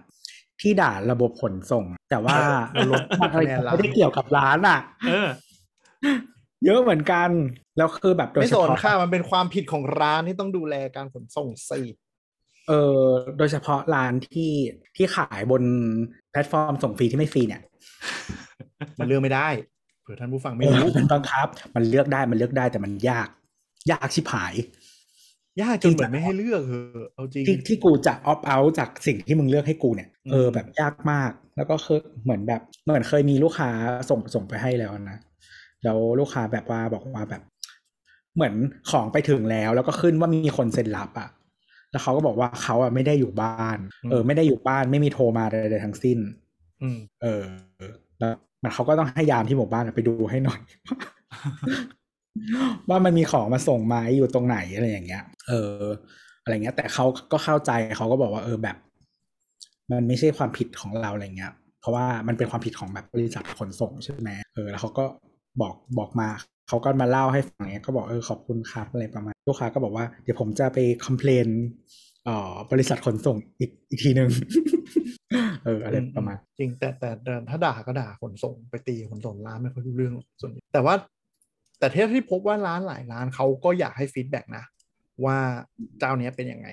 จะได้รู้อืมไว้ว่าแบบเออจะเลิกใช้หรืออะไรอย่างนี้เลย ใช่ใช่เราก็อืมขอบคุณลูกค้าแหละว่าแบบที่บอกเราว่าแบบมันเป็นยังไงประสบการณ์มันไม่ดีอะไรเงี้ยแต่ว่าถามว่าเลือกได้ไหมพยายามเลือกอยู่ยังทำไม่ได้ แต่ว่ารีวิวของแพลตฟอร์มนะครับ มันจะมีส่วนของขนส่งกับร้านนะรีวิวแยกกันได้นะเออเอออย่ากดหนึ่งดาวหมดสะเทือนใจ ไม่รู้แต่เราไม่พอเรารู้ว่า อ่านไปก็ไม่มีประโยชน์อะเราสนใจเรื่องดาวมันน้อยมากอะการแสดงความเห็นคือ พอมันไม่ศักดิ์สิทธิ์มันก็เสียไปเลยอะมันอารมณ์เหมือนเหมือนคนรีวิวหนังที่มึงบ้งขึ้นมาสักครั้งหนึ่งอะเราก็จะไม่อืมสนใจมันอีกเลย คือเราว่าคนคนส่วนคนคนส่วนหนึ่งรู้ แต่ปัญหาของการที่มีคะแนนดาวต่ำมันมีผลต่ออัลกอริทึมในการ search ไงในการแนะนำของแพลตฟอร์ม อ่านึกออกอันนี้สำคัญไหมอันนี้สำคัญเอมากอ คือต่อให้รีวิวร้านคุณดี แต่ถ้าดาวคุณไม่เยอะเนี่ยมันมีผลมคนก็เลยกลัวเรื่องดาวกันด้วยใช่ไหมว่าแบอืบมเฮ้ยอย่างน้อยก็ให้กูเยอะๆเหอะก็ยังดี อันนี้ใช่เผื่อใช่มันเผื่อไม่ทราบอืมอย่าง Google นะคนที่ทำทำ business ทำธุรกิจที่มีสถานที่ที่จะต้องไปเนี่ยอืมดาวเยอะเท่านั้นถึงจะดีอืมยังไงก็ได้ไปหาวิธีทำยังไงก็ได้ให้ดาวเยอะ พอดาวเยอะปั๊บมันจะบูมออกมา โอเค Google มันจะ custom ให้กับ พฤติกรรมของการใช้งานของแต่ละคน เช่น คนนี้ชอบไปร้านกาแฟ มันจะบูมร้านกาแฟขึ้นมาเวลาเราค้นหา หรืออมถ้าเราค้นคำว่าโรงแรม หรือว่าอืมรีสอร์ทหรือที่พักอืมไอ้ที่พักมันจะบูมขึ้นมา แต่อืมมันจะมีคะแนนบางอย่างที่ที่ดันร้านที่มันดีๆ หรือว่าที่มันต้องการจะต้องการจะทำให้เราเห็นน่ะขึ้นมา ไอ้พวกยิ่งมีการรีวิวเยอะและดาวเยอะ มันจะเด่นมากคือถ้าคะแนนต่ำกว่าสี่อะเหนื่อย เหนื่อย ถ้าลงมาหลักสามมันคือเหนื่อยเลย search ไม่ค่อยขึ้นด้วย เหนื่อยจนเราเห็นหลายที่เลยที่มันเปิดสถานที่ใหม่เลย เออเอออืมแล้วคืออย่างสมมติว่าถ้าเป็นแพลตฟอร์มแบบ e-marketplace อย่างเงี้ย ถ้าคุณโดนดาวน้อยบ่อย ๆ บางที จะโดนปิดสินค้าอะไรอย่างเงี้ยพวกนี้ปิดสินค้าคืออะไร ก็ยุบไม่ร้านไปขายเลยครับอืมอ้าวยุบไปเลย คือเรตติ้งร้านไม่ดีไงเขาลบทิ้งเลย ใช่เหมือนโดนแบนอะอืมเออ ก็ Grab แบรนด์มันจะ Driver มีร้านคนขับ Grab คนขับ Uber ก็ถ้าโดนติดติดกันอ่ามันจะมีสองประเด็น เฉลี่ย เฉลี่ยแย่ลงเรื่อยๆ กับโดนติดติดกันจะโดนอืมเด้งเลย ถ้าสมมติอืมเจอหนึ่งดาวติดกันแบบห้าทริปภายในวันหนึ่งอย่างเงี้ยโดนเลยอืมอืมอืมคือมันระบบมันจะ auto block ออกไปก่อนเลย แล้วก็ต้องให้คนขับไปไปไปชี้แจงอะไรว่าไปอุทธรณ์เออว่าเกิดอะไรขึ้น อืมอันนั้นแสดงว่าคนที่เป็นคนออกแบบระบบอะสถาสถาปนิกวิศวกรของระบบเนี่ย เขาจะต้องมีเกณฑ์อะไรบางอย่างในการพิจารณาอ่าการออกแบบระบบเรตติ้งของตัวเอง ไม่ว่าจะอยู่ในวงการไหนก็ตามใช่อย่างใช่แล้วแล้วแล้วการออกแบบอีระบบขึ้นมาเนี่ยมันส่งผลโดยตรงต่อคุณภาพของ content ที่จะเกิด มันจะมีทำไปสักพักหนึ่งปุ๊บแม่งไม่ work ว่าวิธีนี้มันก็จะค่อยๆเปลี่ยนวิธีเปลี่ยนวิธีเปลี่ยนวิธีใช่ไปเอาเรื่อยกอๆอืมถึงแต่ว่าถึงถึงแม้ว่าวันหนึ่งมันจะเจอวิธีที่เขาคิดว่า work อะแต่มันก็จะต้องปรับตลอดเวลา เพราะว่ามันเป็นคนมันอืม เออ คือมันเป็นแพลตฟอร์มที่สร้างมาให้คนใช้อะแล้วเพราะฉะนั้นอะอืมคนมันเปลี่ยนตลอดเวลา คนมันหาทั้งทั้งหลาย ๆ ด้านนะแบบว่าคนที่พยายามแบบ hack ระบบ hack ในที่นี้หมายถึงว่าแฮกแฮก as a process นะ ไม่ใช่ ไม่ใช่ไปแฮกเออ คนพยายามเกมระบบอะอืมอืมเป็นแมวจับหนูอะพูดง่ายๆวนกันไปเรื่อยเออหรือว่าแม้แต่ว่าคือพอระบบเป็น crowd source เนี่ย อย่างที่บอกว่าเกณฑ์ของแต่ละคนไม่เหมือนกันหรืออะไรแบบเนี้ย มันก็จะต้องทำยังไงให้เอาไลเออร์มันหายไป หรือว่าให้คนที่ให้วิธีการรีวิวที่ที่มันเขาเรียกว่าอะไร ที่มันเป็นไปตามเจตนารมณ์อะกลายเป็นคนส่วนใหญ่ เอาคะแนนมาวิธีคิดแบบไหนที่ทำให้การรีวิวแบบที่ผู้ผู้สร้างอะเขาต้องการอะกลายเป็นคนส่วนใหญ่ให้ได้อืมก็ต้องแก้ไปๆมันมีประเด็นน่าสนใจด้วยก็คือหลาย เว็บเท่าที่เห็นรู้สึกจะ Trip Advisor มันก็คือ เลิกให้เป็นระบบคะแนน แต่ให้เป็นคำ excellent good bad อย่างนี้ไปแทน แล้วค่อยเอาพวกนั้นไปแปลงเป็นคะแนนแล้วคำนวณหลังบ้านอะโอเค อันนี้จะพูดเรื่องเรื่องการออกแบบวิธีการอืมทำทำทำระบบรีวิวใช่ไหมอืมใช่ใช่ซื่อสัตย์ที่สุดก็คือเอ้ยไม่ใช่ซื่อสัตย์ง่ายที่สุดก็คือ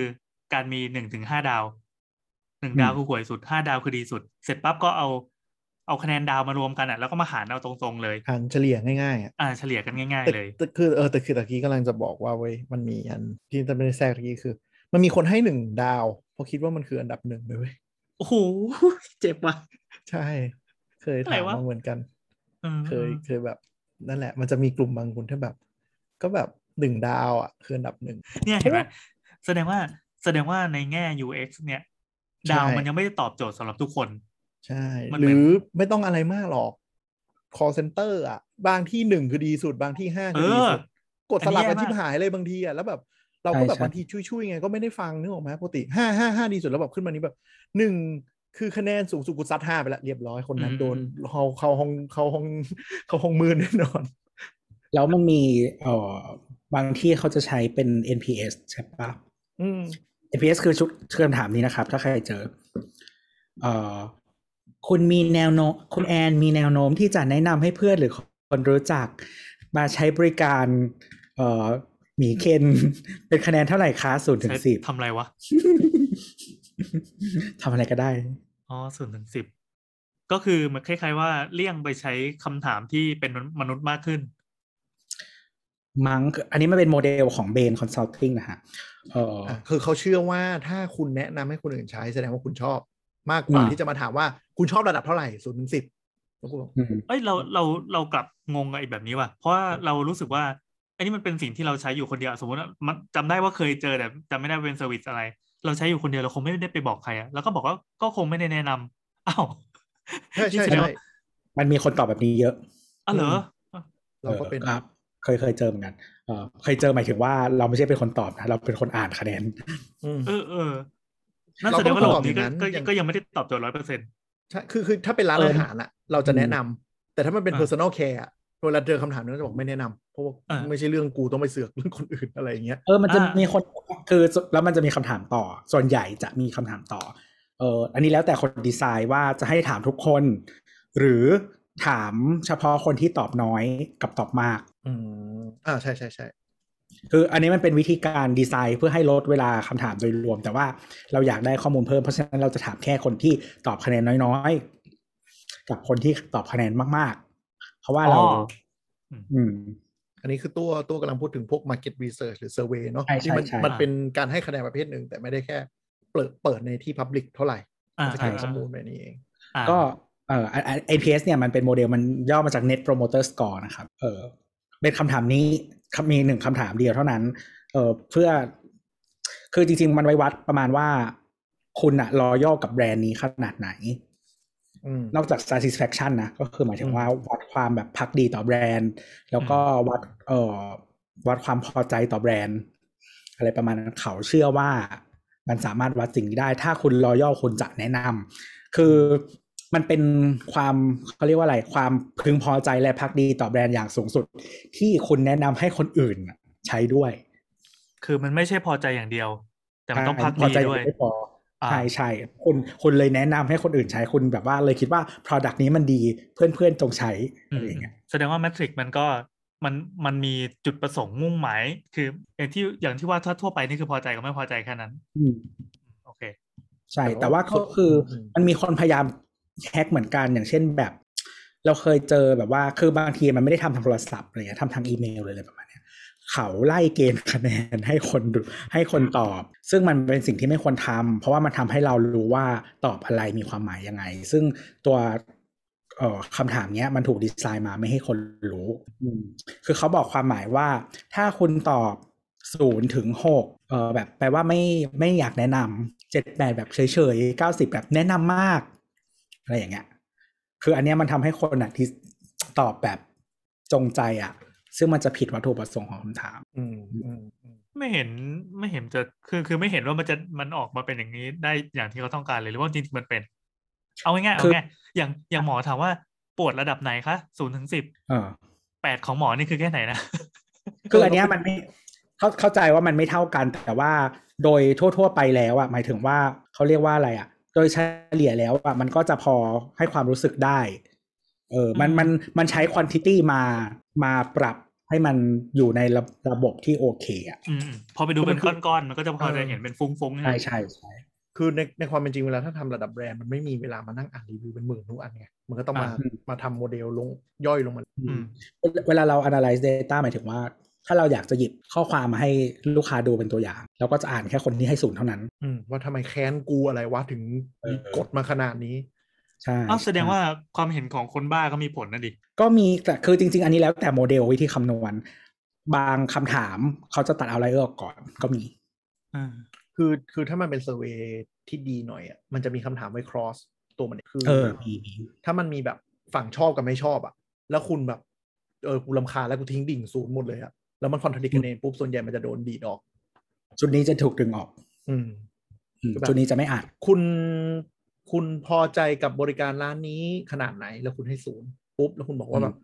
เอ่ออะไรนะ คุณไม่โอเคกับบริการเนี้ยแล้วมันพอมันมันคอนฟ lict กันปุ๊บมันก็จะโดนดีดออกจากฟอร์มอัตโนมัติก็คือมันเป็นประเภทมนุษย์ทิ้งดิ่ง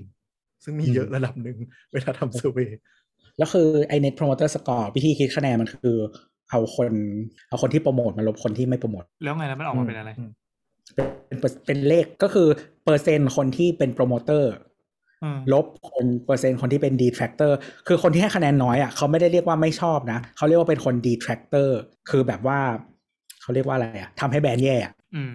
มันลัทธิชัดเออๆเออแต่เข้าใจเข้าใจเข้าใจเออคือคือคนโปรโมเตอร์คือรักแบรนด์เราเป็นคนแบบช่วยโปรโมทแบรนด์ใช่ปะส่วนคนที่ให้คะแนนน้อยอะเขาเรียกว่า detractor คือทำให้แบรนด์แบบ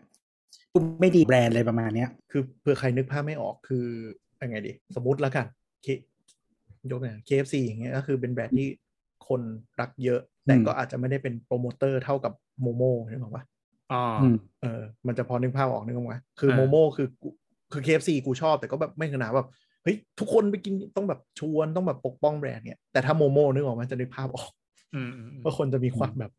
กูแบบกูเหมือนลัทธิหนึ่งอะไรอย่างเงี้ย ถอไปกินอะต่ต่ออคิวอะใช่ ต่อคิวถอทีไปเนี้ยกินพอแล้ว มีคนรีวิวร้านแล้ว ทุกคนทำคอนเทนต์ปกป้องร้านอะไรอย่างเงี้ยแบบอะไรเออวะมันไม่ใช่โว้ยไม่ใช่แดกน้ำซุปแบบนั้นอะไรเงี้ยเออ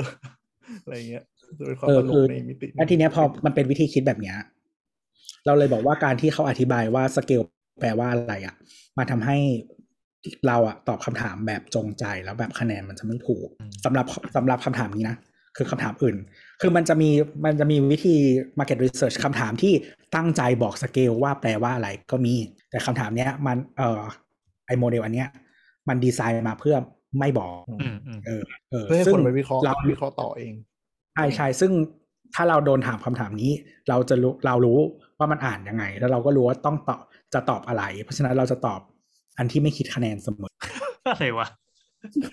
ทำไมเธอต้องมานั่งเกมแบบสอบถามวะเออ ไม่แต่ใช่ว่าไม่ใช่อืมคือความจริงแล้วอะถ้าทำ market research ดีๆอะแต่ว่าไอ้พวก satisfaction ที่ถามท้ายเนี่ยเขาจะไม่ถามข้อนี้ ปกติมันจะมีคำถามหนึ่งมันจะมีช่วงข้างหน้าที่เรียกว่า screening question อะอ๋อเขาจะถามคุณหรือคนรู้จัก หรือแบบญาติสนิทอะไรอย่างเงี้ย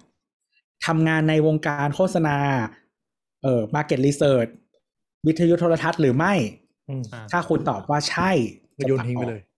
ใช่เออเวลาเราขี้เกียจตอบยาวเราก็จะเลือกอันนั้นเหมือนกัน ใช่ เพราะว่ามันจะทำให้คำตอบของคุณไม่น่าเชื่อถือ เพราะว่าคุณเข้าใจคำถามอ่า แต่อืมแต่กลับมาที่รีวิวในเน็ตอะจะบอกว่าแบรนด์อะเขาจะทำควบคู่กันไปตลอดนะว่าบางทีรีวิวในเน็ตอะมันสะท้อนกับลูกค้าที่ได้ได้สัมภาษณ์มากขึ้นหรือเปล่าด้วย คือมันต้องยอมรับว่ายุคนี้อะเนาะไม่ใช่ยุคนี้สิหมายถึงว่า tools มันเป็นอย่างเงี้ย มันอืมก็เกิดการรีวิวบอมอะจากคู่แข่งอืมพอสมควร โดยเฉพาะ ในบางอินดัสทรีที่แข่งกันดุๆก็อืมก็นั่นแหละ อาจจะไม่จ้างซะทีเดียวอาจจะแบบมีความเป็นชนเผ่ามาก พนักงานทุกคนก็ไปรีวิวบอมฝั่งตรงข้ามเลยอืมเช่นเช่นยกตัวอย่างไม่ได้เพราะว่าไม่มีหลักฐาน แต่ก็ประมาณว่าแบบ ถ้ายกตัวอย่างอันที่มีที่มีในอเมริกาแล้วกันก็คืออ่าลิฟที่เป็นคู่แข่งกับ Uber นะครับ ในอเมริกา ตอนที่เป็นเรื่องขึ้นลงขึ้นศาลการออกสื่อกันก็คือ ก็คือด่ากันชัดเจนว่าทำทุกวิธีทางเพื่อแบบตัดขาอีกฝั่งให้ได้คือแบบกดขึ้น Lyft แล้วก็ยกเลิกยกเลิกเสร็จก็รีวิวคนขับห่วยอะไรเงี้ยแล้วฝั่ง Lyft ก็ทำ Uber กลับไปกลับมาอะไรเงี้ยโหวิชามารนี่หว่าใช่เป็นวิชาอย่างบ้านเราก็มีจะเป็นลักษณะของยูทูบเบอร์หรือบล็อกเกอร์เนาะใช้สาวกตัวเองในการโจมตีร้าน อ่าอ่าอืมทั้งทั้งๆที่ตัวเองอืมอาจจะทำพฤติกรรมไม่ดี ก็จะเคสอืมคล้ายๆร้านอาหารสักอันอะไรเงี้ย ก็ไปเล่าเรื่องอีก story หนึ่งเลยว่าแบบเกิดอะไรขึ้นนู่นนี่นั่น แล้วก็โดนไปโจมตี มันมีในยุคพันทิปแล้ววะที่ชอบมาตั้งกระทู้ด่าร้านอะแล้วแบบจริง ๆ ก็คือแบบร้านก็ต้องเอาหลักฐานมาเปิดว่าแบบ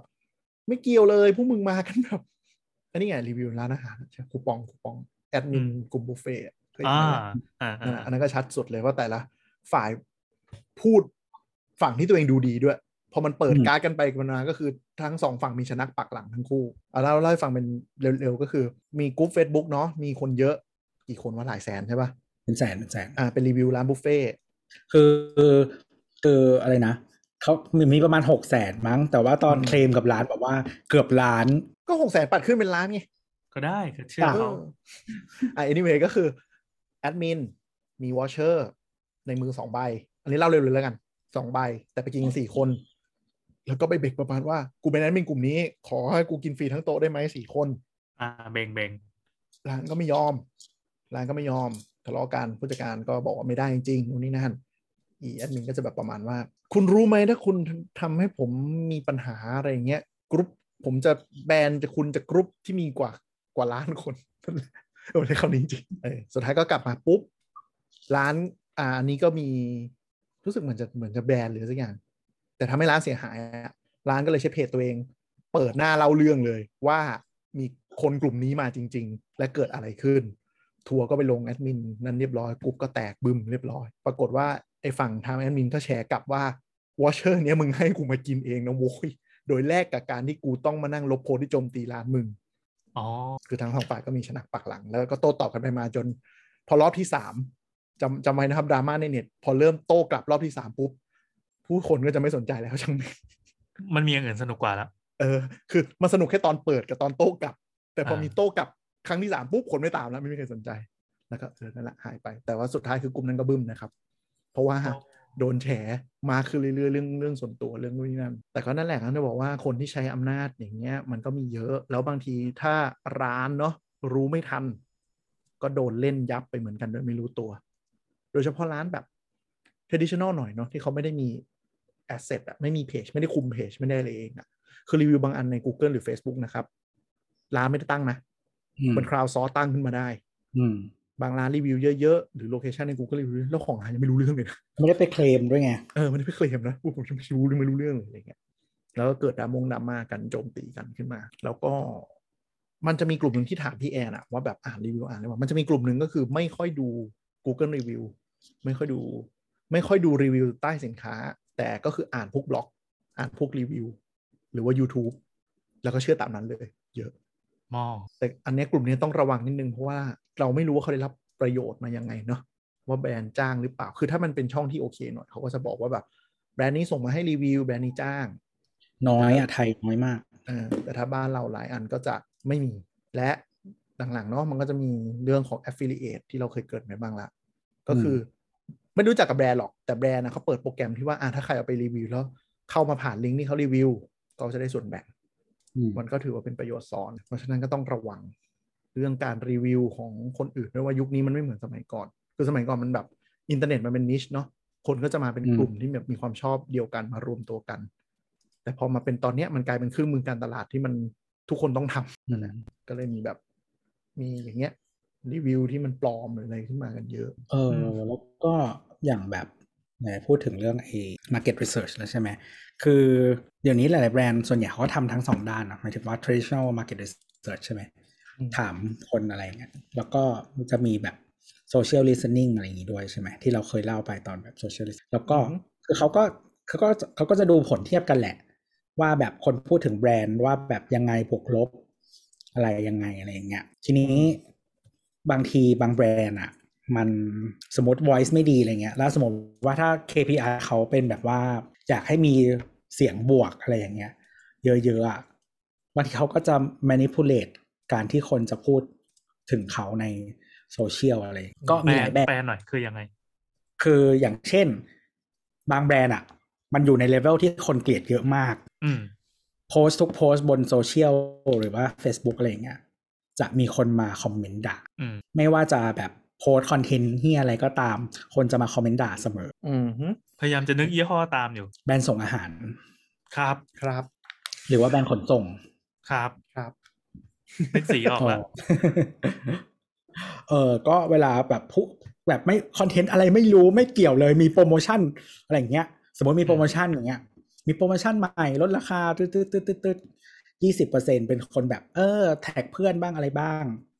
สิบเปอร์เซ็นต์พูดถึงโปรโมชั่นเจ็ดสิบเปอร์เซ็นที่เหลือด่า ด่าที่ไม่เกี่ยวกับโพสต์ด้วย อย่างเช่น ตามของ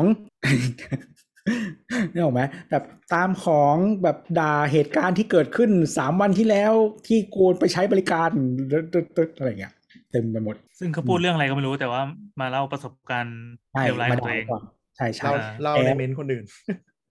ใช่ ไม่แล้วบางทีแบบว่าสมมติว่าถ้าเป็นแบรนด์ที่คนเกลียดมากจริงๆอะบางทีคนเห็นอะเขาก็จะกดไลค์เนาะปะอ่า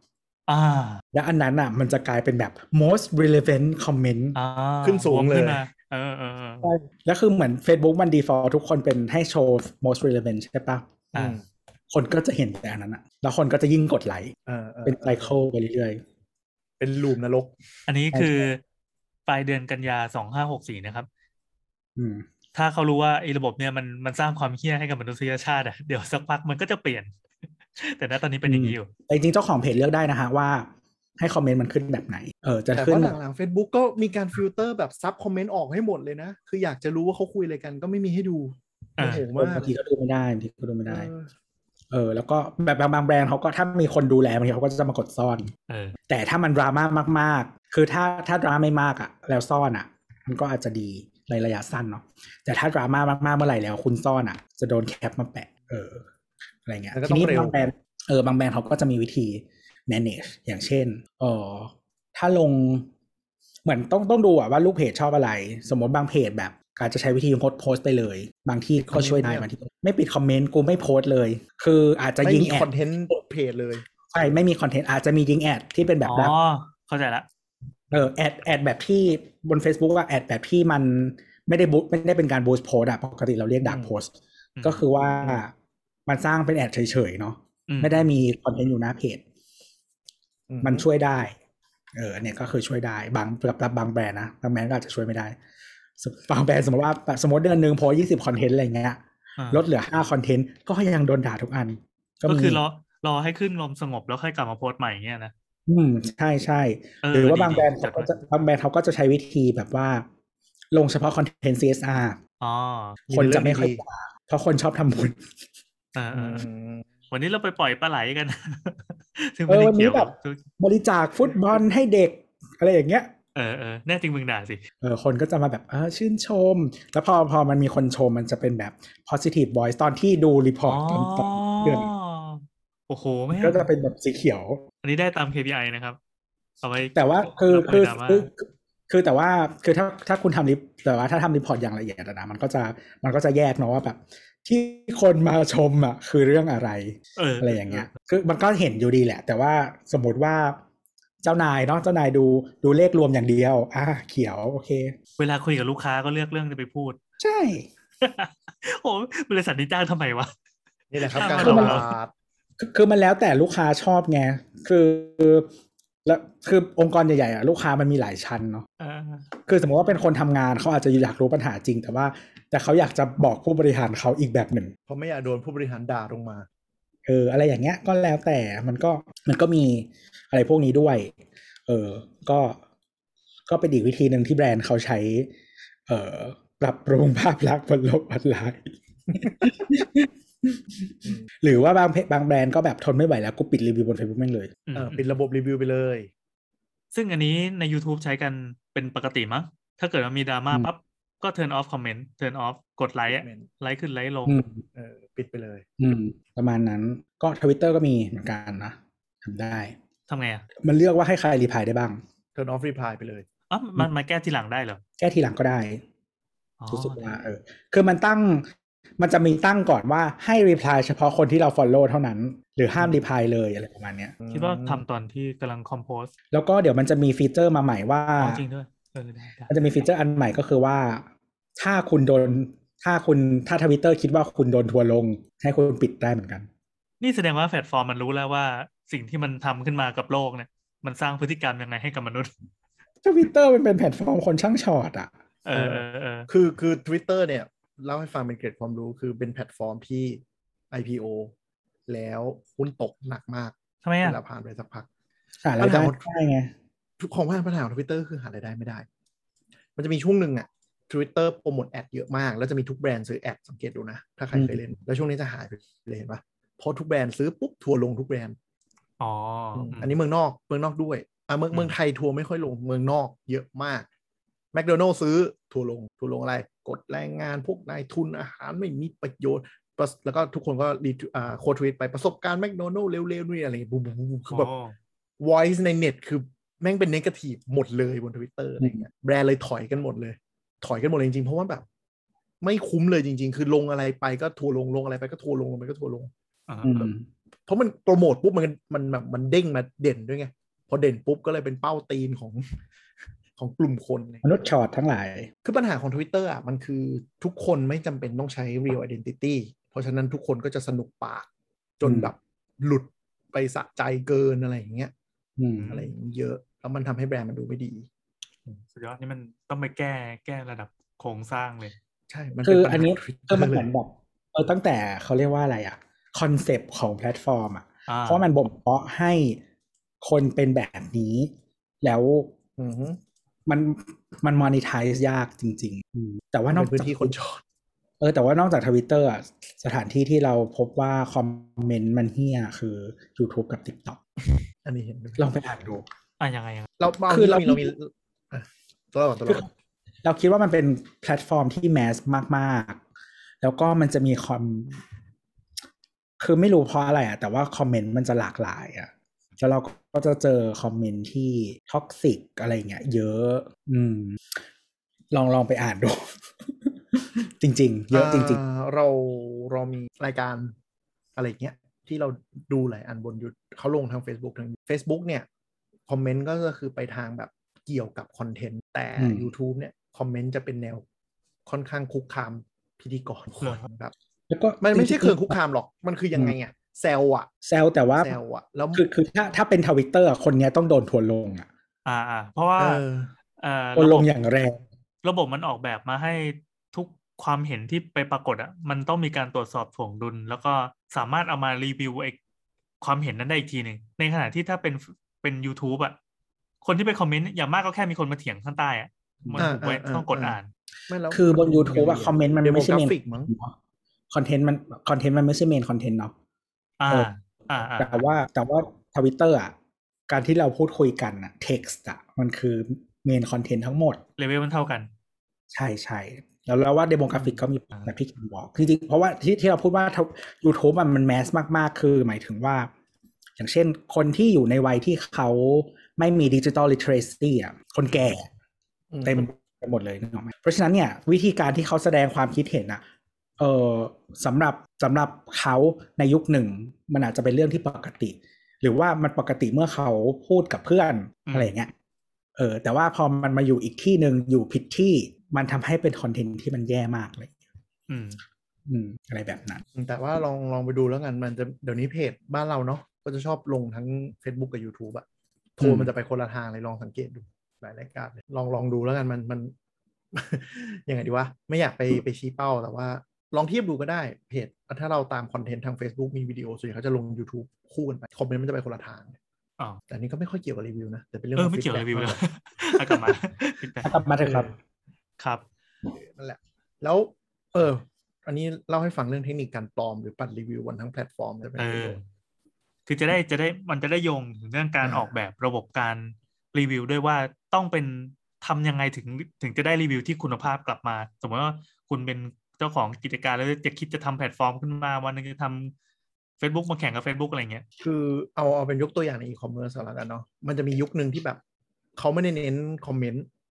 ก็จะมีบอทมาปั่นให้ดาวเต็มไปหมดเลย ห้าดาวห้าดาวห้าดาวห้าดาวเยอะอะไรอย่างเงี้ยอ่าปัญหาเกิดขึ้นแล้วครับ แต่พวกนี้ต้องต้องสั่งนะ แต่พวกนี้ก็คือจะเป็นหน้าม้าสั่งออเดอร์ แล้วก็วนแล้วก็มาโหวตเท่านั้นเอง มันไม่ได้ยากอะไร ทีนี้หลังๆ ก็แพลตฟอร์มพวกเนี้ยแมวจับหนูก็ต้องมานั่งกรองอ่ารีวิวสแปมออกรีวิวปั่น5 ดาว ก็จะต้องเริ่มมี text เริ่มมีคำพูด account ต้องแตกต่างกันอะไรอย่างเงี้ยเราก็จะเห็นพวกรับปั่น คืออันนี้แบบโง่สุดเป็นบอทปั่นก็จะมีชื่อคนอืมใน Lazada หรือใน Shopee อะไรเงี้ย แต่ชื่อก็จะมาแบบพระนามเต็มเลยอะไรนะ นายเขื่อนขันวัจโนกร รีวิวให้5ดาว สินค้านี้เป็นตัวอย่างสินค้าที่ดียอดเยี่ยม อุปสงค์ในการใช้นั้นเป็นอย่างดี ใช้แล้วรู้สึกผมก็ทันสเลตทันสเลตมันเลยเนาะเอออะไรอย่างเงี้ยนั่นแหละก็เราก็ไอ้พวกนั้นก็คือพยายามหลีกเลี่ยง คือพยายามแบบตัดไปเลย แล้วก็แนะนำว่าถ้ามันเจอหนึ่งอันอื่นอาจจะเนียน แต่โอกาสที่จะเป็นหน้าม้าสูงมาก พยายามใช้เทคนิคพี่แอนก็คือดูอันที่มันถ่ายรูปเร็วๆอะอันนั้นส่วนใหญ่จะเป็นลูกค้าที่ซื้อจริงๆเออถ้ารูปสวยมากส่วนใหญ่เขาจะเป็นแบบ bot ที่ได้รูปเดียวกันมาโพสต์โพสต์โพสต์หลังอืมๆ bot มันก็เนียนนะมันก็จะแบบคนที่โพสต์รูปก็จะมีอยู่อันเดียวในนั้น ไม่ใช่รูปซ้ำกันอะไรอย่างเงี้ยหรือบางทีรูปที่มันเป็นแบบรีวิวอะมันก็จะมีแบบสามเซตให้วนกันไปอะไรเงี้ยถ้าเรากดกดดูก็จะเริ่มเจอเยอะขึ้น รูปรีวิวจริงตามพวก product เลยว่าอะไรนะ รูปรีวิวจริงคือโปรดักต์เลยหรือว่า อะไร กางเกงในโอ้เชี่ย ก็เลยจะบอกว่าเห็นเห็นรวยเยอะมากเลย อันนี้บันเทิงมาก แนะนำถ้าอยากดูยังไงครัรีบวิว อันนี้คือเสพคอนเทนต์นะ ไม่ต้องซื้อก็ได้เข้าไปเออครับ เอ่อกางเกงในหรือว่าดูแทนชุดนอนไม่ได้นอนไม่รีดูวิวว่าแทชุดนอนไม่ได้นอนอื้อหือรีวิวกันเห็นแบบอือหือสะใจเลย แต่แนะก็บอกไว้แต่ดูแนะแทนนำว่าทวิตเตอร์เออแต่แนะนำนะครับว่าถ้าเข้าไปควรจะเป็นแอคแอคหลุมหรือว่าเข้าไปอินค g กนิโตหรืออะไรก็ตาม เพราะว่าถ้าคุณเอาแอคหลักเข้าไปปุ๊บเกตมาหลังเช็ จากนั้นชุดนอนไม่ได้นอนและกางเกงในและยาขยายหำก็จะเต็มเต็มระบบมันก็จะจำแล้วระอ๋บอบมันไอ้นี่หาอยากได้ใช่ไหมล่ะเดี๋ยวส่งให้เยอะถุงแต่ยาสงนุกสนุกถุงยางก็มีมีใส่ให้ดู สนุกมากเม้นบันเทิงมากสนุกแล้วรีทำไมวิวมึงกันต้องมันใส่ให้ดูมากใส่ให้ดูมันเป็นมีอะไรรูปแล้วเม้นบันเทิงมากคือแบบ ชุดนอนไม่ได้นอนเนี่ย คือไปนั่งดูคือมันหามากเพราะหลายร้านก็แบบ ใส่แล้วคนพบว่าแบบเล็กไปไม่สวยเลย แล้วก็แบบมีรูป แอนตูดมาแบบอะไรใส่อย่างให้เงี้ยดูเออหรือก็มีแบบประมาณว่าแบบ ใช้แล้วคุ้มมากเลยค่ะ ซื้อหลายชุดเพราะว่าใส่ชุดแรกแล้วผัวจัดหนักดึงฉีกทิ้งหมดเลยๆโอ้โหมันมันมันเม้นมันจริงๆเป็นรีวิวที่แบบเสพเออได้อะฮะอยากหาความบันเทิงเชิญครับ ใช่ใช่ใช่แต่แต่ก็อย่าอย่าไปคาดหวังกับกับนางแบบนายแบบมากว่ามันจะอยู่ดีอะไรอย่างเงี้ยนะไม่บางทีเขาก็ไม่ได้ถ่ายให้เห็นหน้าเขาก็ จะเห็นแบบนิดหน่อยตรงที่มันแบบว่าเออ อยู่มี product ประมาณนั้นประมาณแล้วคนก็ถ่ายไม่เห็น product กูก็ไม่เข้าใจ อ๋อแล้วก็เผื่อท่านผู้ฟังงงว่าทำไมรีวิวทั้งสองแพลตฟอร์มเนี้ยจะชอบมีคนถ่ายรูปนิ้วโป้งยกนิ้วแล้วก็เขย่านะครับ อันนี้ก็คือระบบเนี่ย มันพยายามจะให้รีวิว โดยที่ถ้าคุณมีรูปหรือมีวิดีโอ คุณจะได้โบนัสคอยเพิ่มบาทสองบาทอืมหรือบางทีจะได้สิบบาทอะไรอย่างโอ้เงี้ยเพิ่มเงินเพิ่มเงิบานง อ่าบางคนก็ประมาณเกมระบบด้วยกันว่าแทนที่จะไปนั่งถ่ายรูปสินค้าจริงๆ แกะกงแกะกล่องนู่นนนั่น ไม่กูถ่ายมือตัวเอง แล้วก็ขยับมือรัวๆๆๆๆเพื่อให้ระบบมันบล็อกออก แค่นั้นจริงๆ เจอเยอะมากแล้วเขาไล่แบนกันแล้วแหละไล่ไล่ลบอยู่แต่ว่าแบบมันจะมีช่วงหนึ่งอะระบาดเยอะมากแบบบางทีก็ถ่ายกระแพงสวนแล้วก็แบบสินค้าใช้ดีมากเลยสุดยอดสุดยอดสุดยอดสุดยอดแล้วก็คือใส่มายามกจนครบโควต้าห้าสิบตัวอักษรนี่จะได้คอย แล้วก็จะแบบสินค้าที่มันนี่ดูมาดูพิเครประมาณสิบครั้งอะไรเงี้ยแล้วก็เป็นรูปถ่ายนกบินวิว ไม่ได้เกี่ยวกับสินค้าเลยเลย จริงๆพวกนี้บางทีอาจจะอาจจะถือว่าเป็นรีวิวที่ดีกว่าบอทก็ได้นะเพราะอย่างน้อยก็คือเขาซื้อของมาจริงเออ ก็จริงๆเขาก็มีวิธีการอย่างเช่นเออเมื่อก่อนไอเว็บส่งฟรีไม่ได้ฟรีอะมันจะมี option ให้เลือกเป็น seller own fleet ที่แบบว่าส่งของเองส่งเองอะอืมอืมอืมแต่ว่าตอนหลังเขาเอา option นี้ออกไป ก็คือ คุณจะต้องเหมือนต้องมีเจ้าหน้าที่ มาดูแลแล้วก็ขอให้เขาเปิดเป็นกรณีพิเศษอะคุณจึงเจอจะ profit ใช่ไหมใช่คุณคุณถึงจะแบบว่าส่งส่งเองได้อะไรเงี้ย ต้องเป็นร้านค่อนข้างใหญ่ใช่ใช่ก็เป็นร้านแนะนำอะไรเงี้ยคืออมคือการที่คุณจะมีแบบว่าคนมาดูแลได้อะ มีเคลียร์ข่าวอะมันก็ต้องเป็นแบบใหญ่ ถ้าไม่ใหญ่ก็คือเขามาง้อใช่ใช่ก็คือคนคนที่ถูกจีบมาก็จะมีเคลียร์ข่าวเออประมาณนั้น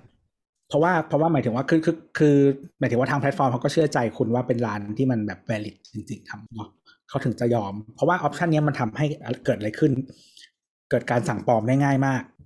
เออ เพราะว่ามันไม่เข้าระบบของคนอื่นเลย การสั่งปลอมเนี่ย มันก็เลยปั่นรีวิวไม่ต้องส่งสินค้าจริงก็ได้หรืออะไรใดๆอย่างเงี้ยอืมแต่จริงๆถึงมีส่งสินค้าจริงบางคนก็ส่งของเปล่าจะบอกว่ามันมีอะไรที่เราตะกี้เราบอก bot ใช่ไหม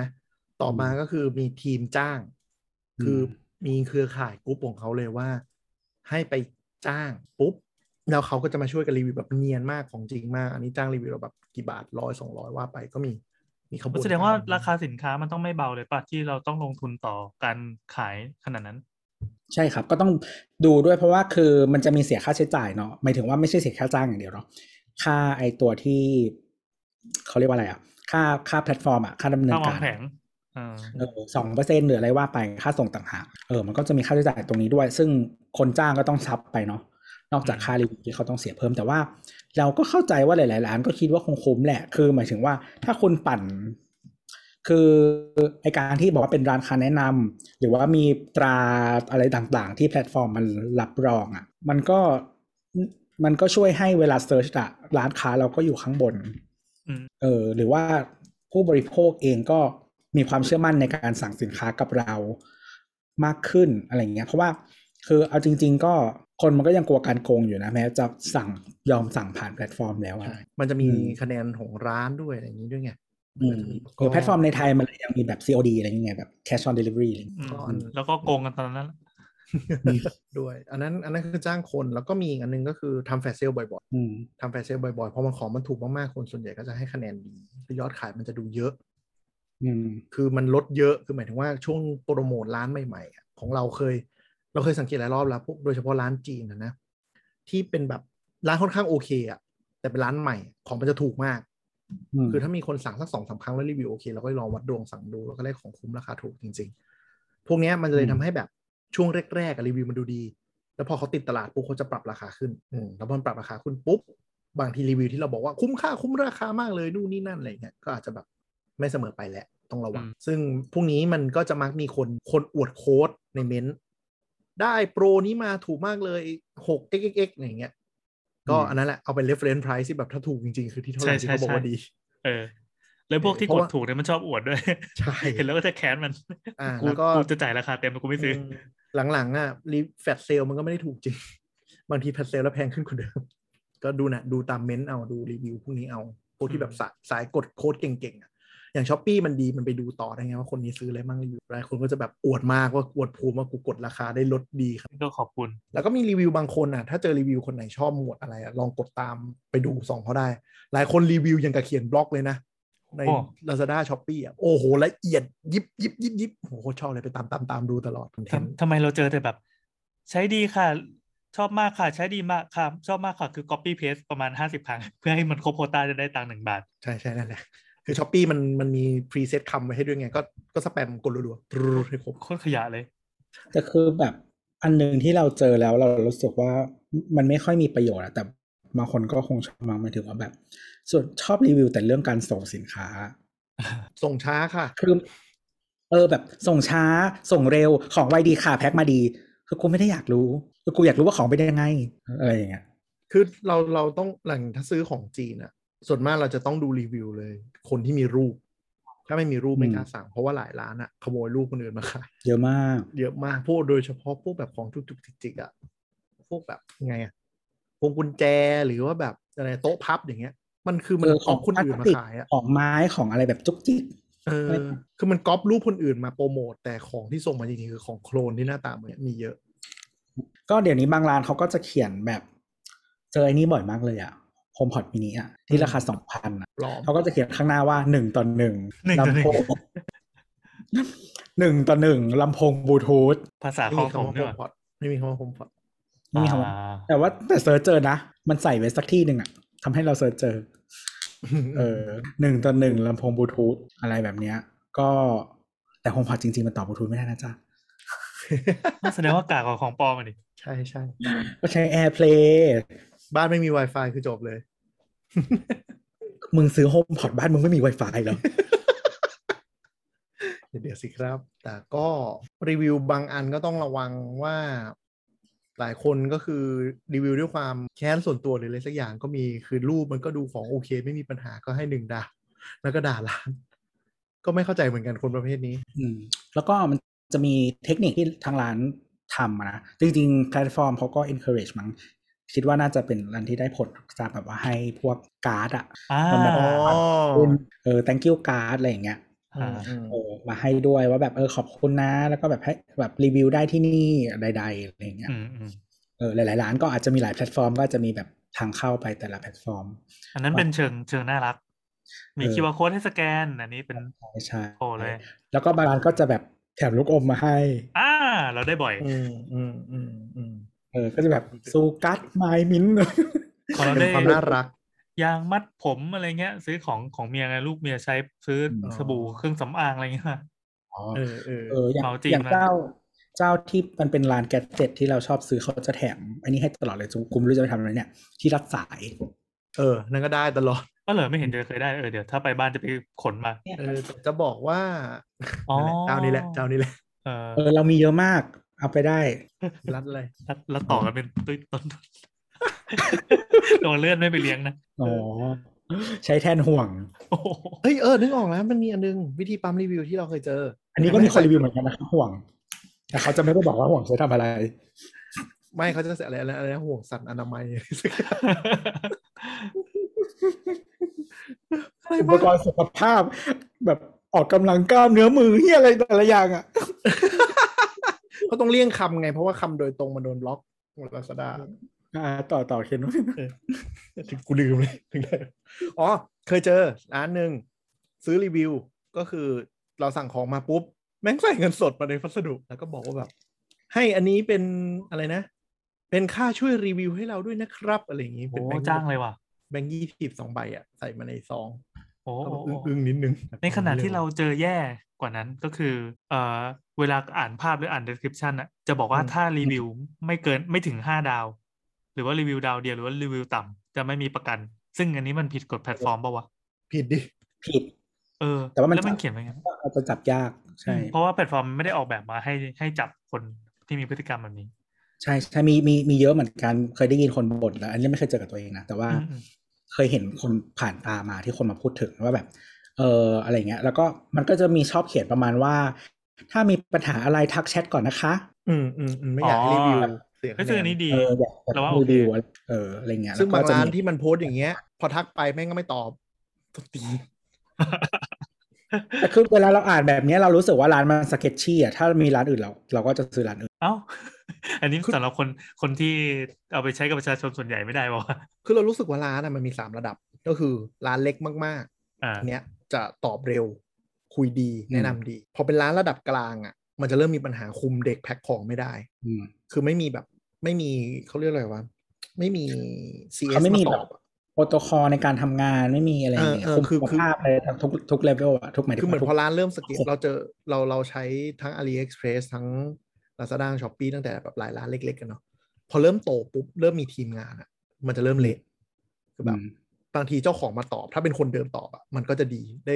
แต่บางทีแบบเด็กมาตอบ เด็กร้านมาตอบอะไรเงี้ยแล้วไม่ได้ดู แล้วมันแพ็คของผิดบ่อยมาก คือ stage น่าจะเป็นช่วงกำลังโตอะแต่พอถ้าเริ่มเป็นร้านแบรนด์เริ่มเป็นแบบร้านกิจจะอะไรอย่างเงี้ยจะไม่ค่อยเจอ จะเหมือนกับมี CS มาตอบโดยตรงเนี่ยก็จะเร็ว แต่ไออืมไอเลเวลกลางๆ เนี่ยที่เจอหลายร้านไม่ว่าจะร้านจีนร้านไทยเนี่ยก็คือจะค่อนข้างชิบหาย คือคือมันเป็นช่วงเริ่มขยาย process มันยังไม่เข้าที่แล้วมันคุมคุณภาพไม่ได้อะใช่เขาเลยพยายามแบบอยากให้ทักมาหน่อยเพราะว่าหลายร้านคือจะเป็นระดับผู้จัดการหรือเจ้าของนะคุมแชทแต่อืมแผนกโกดังเขาก็จะแพ็คแล้วมันจะผิดบ่อยแต่คือร้านอีเว็บส่งฟรีที่ไม่ฟรีอะ มันตอบแชทยากมากเว้ย มันไม่ค่อยเด้งใช่ มันไม่เด้งเลยโว้ยเด้งมาแต่อะไรก็ไม่รู้แบบกดคูปให้กูกดคูปองกดดีลเฮียอะไรอยู่นั่นแหละนี่ไงก็เลยอย่างที่บอกว่า มันแล้วแต่ระบบจริง ๆ ที่มันมันออกแบบระบบมาให้ความสำคัญกับเรื่องอะไรอะ อืม เห็นด้วย คือแบบ คือเป็นคนขายแล้วแบบโหชีวิตโคตรลำบาก เออแต่มันถูกไง กินฟรีน้อย คือมันก็ไม่ได้ต่างกับเว็บชมเว็บหัวใจขนาดนั้นอะ เออแต่บางคนก็จะมองว่า Lazada มัน แบ็ k พอ r t a l มันใช้ยากไงดีมาก ก็ไม่ได้ดีมากขนาดนั้น แต่แต่ดีกว่าส่งฟรีที่ไม่ฟรีสามล้านเท่า แต่ว่าเออถ้าพูดถึงอะโมเดลรีวิวเมืองนอกที่เราชอบที่เราชอบนะ ก็คือ Amazon ถ้าใครเคยซื้อ Amazon เวลารีวิวจะไม่ได้มาเป็นแบบเป็นแถบให้เราอ่าน อันนี้อืมเขาจะขึ้นมาอันแรกเลยคือ most helpful review อ๋อซึ่งจะจะเอาฝั่ง5ดาวมาให้อันหนึง และเอาฝั่งดาวต่ำมาให้อันหนึงอ่า จะเป็นอันที่โดนโหวตเมนเยอะสุด ซึ่งอันที่เป็นดาวต่ำเนี่ย มันจะอธิบายเหตุผลค่อนข้างดีว่าทำไมเขาเขาให้ถึงดาวเขาถึงให้ดาวต่ำไม่ดีว่ะ ใช่ใช่ลองไปดู Amazon อะเป็นระเป็นเว็บที่ระบบรีวิวดีมาก แต่กว่าเขามาถึงจุดนี้เขาเขาผ่านมาสักพักนะเขาสมัยผ่านก่อนมาเป็นสิบสิบปีในการแบบทำ perfect ระบบนี้ มีช่วงหนึ่ง Amazon ก็โดนร้านจีนบุก แล้วก็ต้องมานั่งไล่ลบเมนต์ไล่แก้ระบบเมนต์เหมือนกัน แต่ตอนเนี้ยที่ Amazon ใช้ก็คือใช้ระบบ most helpful review จะให้ฝั่งให้คะแนนเต็ม คะแนนดีสุดเนี่ยอันหนึ่งและคะแนนแย่สุด อาจจะไม่แย่สุดอะอาจจะเป็นแย่แต่ว่ารีวิวดีอะไรอีกอันหนึ่งอ่าคือเราสามารถไปกดไลค์เมนต์นี้ได้ด้วย มันก็จะดันเมนต์นี้ขึ้นมาอืมอย่างบางร้านเนี่ยให้ให้โดนสามดาว แต่ว่ารีวิวเขาคอนสตรักทีฟมากว่าแบบอธิบายเรื่องอะไรมันไม่ดีเรื่องอะไร ถ้าเทียบกับตัวอื่นอะไรยังไงอย่างเงี้ยก็จะโอเค แล้วอันที่แบบ รีวิว helpful 5 ดาวก็จะแบบอธิบายว่าโอ้ผมชอบอันนี้มากเลยเพราะนู่นนี่นั่นเมื่อเทียบกับแบรนด์อื่นเอ๊ะแล้วก็ก็ถ้าแบบอยากลงไปต่ออย่างเงี้ยก็ซอสได้ว่าซอสดูกี่ดาวซอสกี่ดาว แล้วก็ซอสฝั่งแย่ลงมาก็จะเริ่มไล่โหวตอันดับสองสามสี่ไล่ลงมาอืมเออมันดีมากมันมีไอ้นี้ด้วย เออเขาเรียกว่าอะไรวะคือเนื่องจาก policy ปกติของฝรั่งอะของมันจะคืนได้เนาะอืมของไทยมันทำไม่ค่อยได้อือฮึแล้วคือบางทีคนเขาจะเขียนแล้วเขาก็จะ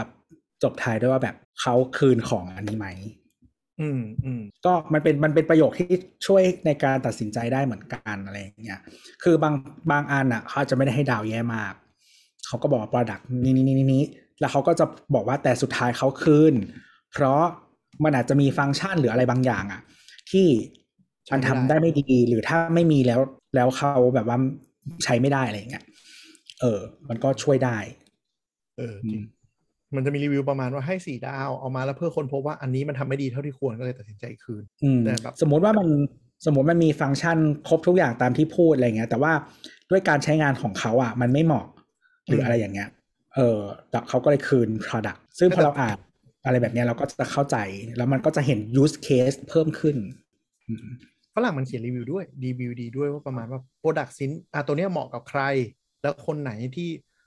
คุณกำลังมองหาอะไรอยู่ มันจะมีแบบอืมอย่างสมมติไมค์อย่างเงี้ยมันจะบอกว่าแบบไมค์ตัวเนี้ยเสียงดีมากเลย แต่ว่างานประกอบไม่สวยดีไซน์ไม่ค่อยสวย ก็คืออาจจะเหมาะกับคนที่แบบใช้งานโดยที่ไม่ต้องมีกล้อง blah blah blah มันมีรีวิวอีกอันนึงที่เราค่อนข้างชอบเป็นวงการเกมก็คือ Steam Steam มันคือซื้อเกมออนไลน์เนี่ยเนาะคือข้อดีของ Steam คือมันบอกด้วยว่าคนที่รีวิวอันเนี้ยเล่นเกมไปแล้วกี่ชั่วโมง ซื้อวันไหน มันก็เลยทำให้เห็นว่าแบบ คนที่มารีวิวเนี่ยคือมึงเล่นเกมระดับแบบเกมเนี้ยไปผ่านไประดับนั้นอะสิบชั่วโมงยี่สิบไม่ใช่แบบซื้อมาสิบนาที ให้หนึ่งดาวไว้ก่อนค่ะ เดี๋ยวเล่นสนุกก็เดี๋ยวมาให้เพิ่มอีกเลย อืมไม่ค่อยมี แล้วก็รีวิวหลายอันก็จะใช้ระบบโอนเหมือนกันก็คือ รีวิวที่ขึ้นมาก็จะเป็น most helpful เขาจะใช้คำว่าอืม most helpful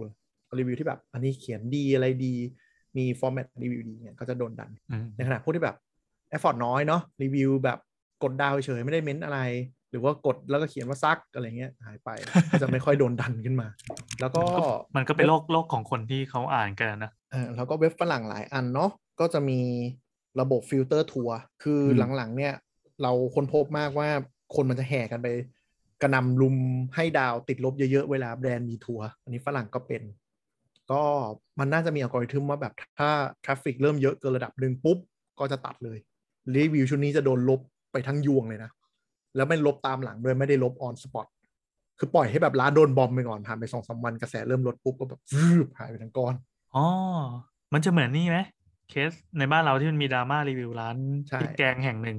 ไปดูได้นะครับร้านน้ำพริกนั้นตอนคือรีวิวรีวิวบอมหายไปหมดแล้วฮะอันนี้เราเพิ่งรู้ว่ามันทำอย่างนี้ด้วย ใช่มันมันแบบมันมันคงให้เดานะ มันคงกรองว่าร้านเนี้ยปกติมีรีวิววันละหนึ่งถึงสองคน อ่า แล้วอยู่ภายในยี่สิบสี่ชั่วโมงนี้รีวิวปุ้งสองสามร้อยอย่างเงี้ยา แล้วพอมันผ่านไปปุ๊บมันเริ่มตกกลับมาเลเวลวันละหนึ่งถึงสองคนปุ๊บเขาก็ลบไอ้ก้อนตรงนั้นนะบรึบออกไปทั้งยวงเลย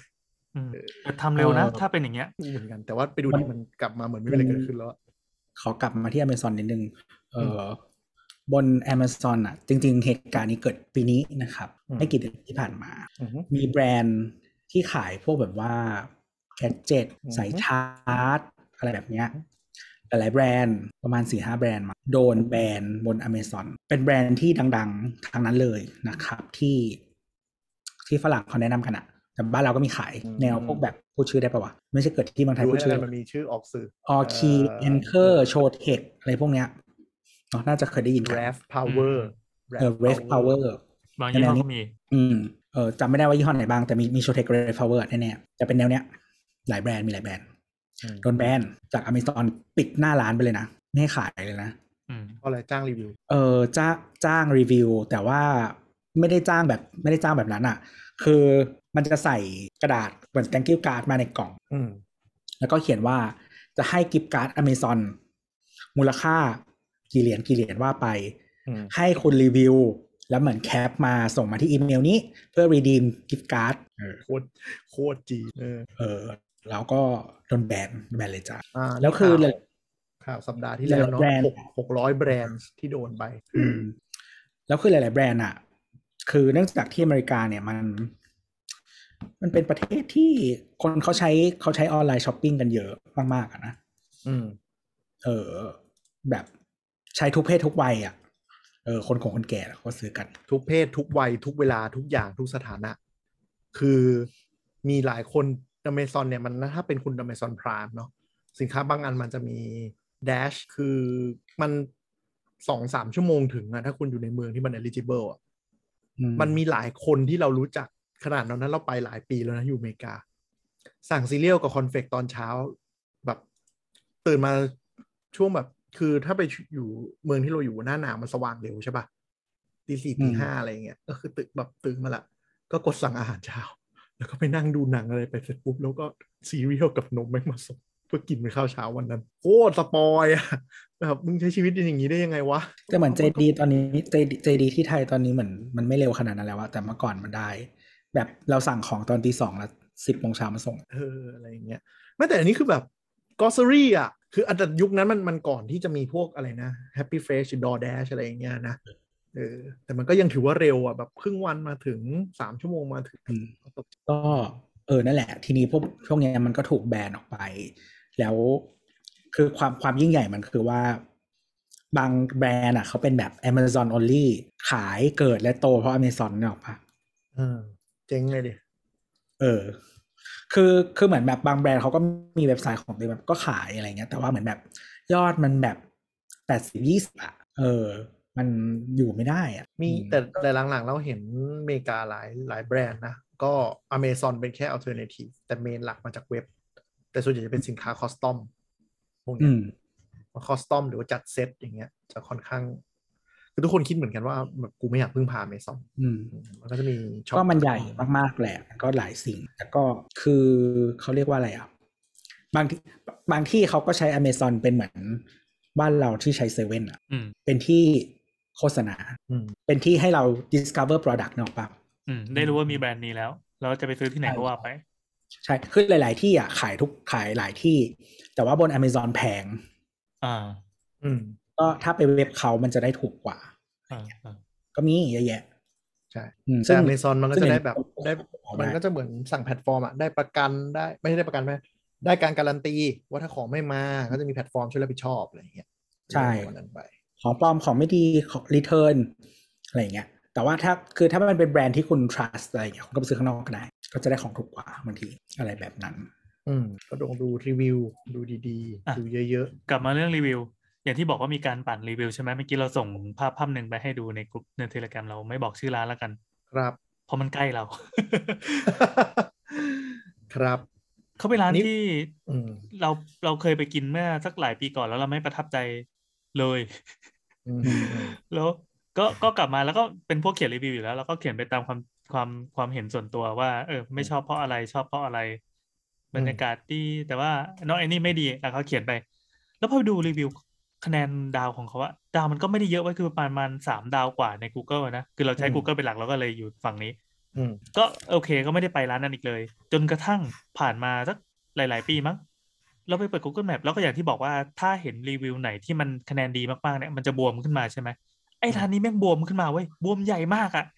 แล้วก็เอ้ยมันมีอะไรมันมันทำไมมันถึงสักเจตมาให้เราพอกดไปดูปรากฏว่ารีวิวเขาเนี่ยคนรีวิวหลายพันคน ซึ่งอืมเฮ้ยมันมันมันเยอะทำไมมันดังวะทั้งทั้งที่ร้านเขาไม่ได้ไม่ได้มีอะไรที่จะทำให้มันดังขนาดนั้น มันเป็นร้านที่ค่อนข้างค่อนข้างแพงอืมแล้วคะแนนเนี่ยโคตรดีเลยอืมเราก็เลยสงสัยพอไปกดดูพยายามจะไล่อ่านเอ๊ะมัน ทำไมเขาเขียนคอมเมนต์แต่ละคอมเมนต์อะมันค่อนข้างจะตรงข้ามกับประสบการณ์ที่เราเคยเจอ หรือว่าเฮ้ยเราจะต้องไปซ้ำอีกทีหนึ่งถ้าไปทำก็แปลว่าเราเป็นเหยื่อเขาพยายามจะไล่ไล่อ่าน จนในที่สุดก็เจอว่า มันมีนโยบายคือการให้รีวิวห้าดาวเพื่อแลกไอติม มันก็คือคอมมิชชั่นณตรงนั้นเลยอืมแล้วก็มีบางคนเออคือดูไปเรื่อยๆ จนเจอคนหนึ่งที่เขาเขาจับโป๊ะเขาให้สามดาวหรือสี่ดาวอะไรเงี้ยบอกว่าที่ร้านมีมีการโกงรีวิวด้วยการ บอกว่าถ้าใคร อยากกินไอติมฟรีเขาจะให้รีวิวเป็นห้าดาว แต่ว่าเราไม่ประทับใจเลยอะไรเงี้ยเราก็เลยให้ดาวต่ำๆเพื่อเพื่อจะดึงคนอื่นลงมาอุ้ยแต่ว่าอันนี้รีวิวมันกระฉูดจนหน้ามาสจันจนสงสัยว่า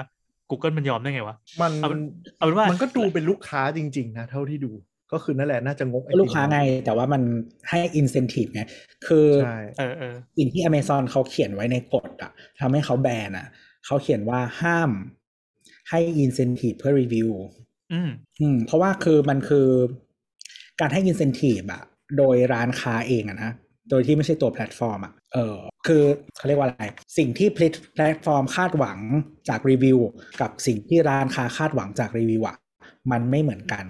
มันมันมี conflict of interest นึกออกปะเพราะแพลตฟอร์มเขาให้ incentive ให้คุณรีวิวเพื่อ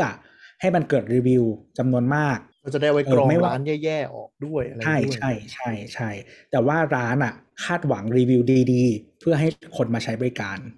เออจริงๆมัอันนนี้เป็น keyword ที่น่าสนใจของ EP นี้ก็คือเออตัวแพลตฟอร์มแพลตฟอร์มคิดอย่างหนึ่งแต่ว่าตัวร้านก็จะคิดอีกอย่างหนึ่งอะในมุมของ user ก็จะคิดอีกอย่างหนึ่งกูใช่ชอบใช่กูก็ให้กูไม่ชอบกูก็ก็ก็ให้แบบให้โทษ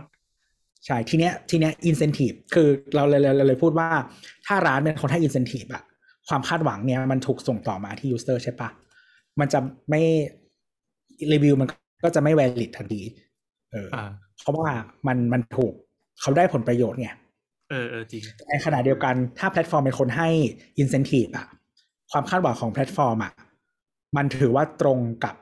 ที่ละคนอ่านรีวิวอยากได้ อืม อืม อืม ก็คือต้องการความเที่ยงตรงว่าอืม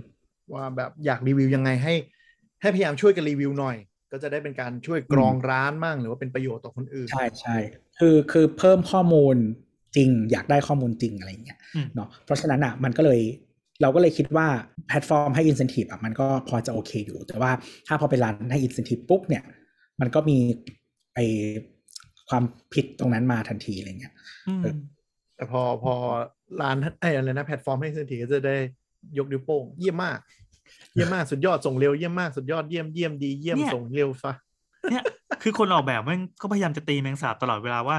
ทำยังไงกูถึงจะ shape ระบบการรีวิวที่ดีที่สุดแล้วก็เหมาะสมที่สุดกับ product ของกูของของแพลตฟอร์มของกูได้อืมอะลองดู Facebook แล้วกันเป็นตัวอย่างได้ คือ Facebook จะมี tab รีวิวของเพจอยู่ ถ้าเกิดว่าอืมใครไปเปิดเป็นเป็นร้านอาหารเป็นบริการอะไรต่างๆ เป็น product ก็ได้ที่ขายครับนะ tab รีวิวอะอันนั้นน่ะเมื่อก่อนมันจะเป็นการ รีวิวแบบดาวเหมือนกัน แต่ว่าวันหนึ่งอืมมันเปลี่ยนไปเลย มันรื้อดาวทิ้ง มันเป็นแนะนำกับไม่แนะนำคือ recommend กับกับ don't recommend มั้งไม่แน่ใจน่าจะเป็นใช่คำนี้เป็นคืออันหนึ่ง recommend สีชมพูกับ don't อีกอันหนึ่ง recommend สีดำครับ ถ้าชอบก็สีชมพูแล้วก็เขียนอธิบายเหตุผลกับไม่ชอบ ดังนั้นมันจะมีแค่โยนนิ้วโป้งขึ้นกับโยนนิ้วโป้งลง มันคือไลค์กับ dislike อะอันเนี้ยอืมเราว่ามันมันสื่อสารกับมนุษย์มากกว่าการให้คะแนนหนึ่งถึงห้าดาว ซึ่งมันอาจจะบางคนกดเกรดบางคนปล่อย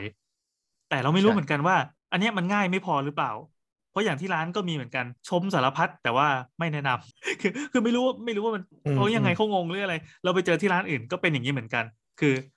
ด่าสารพัดแต่ว่าชมเอ้ยแต่ว่ากดกดแนะนำอะไรเงี้ยแนะนหรือว่าคำว่าแนะนำมันมันยังไม่สื่อสารพอคำว่า recommend มันยังไม่สื่อสารพออะไรเงี้ยก็ำต้องก็เหมือนคำถาม NPS ไงสื่อสารพอปะล่ะอืม อืม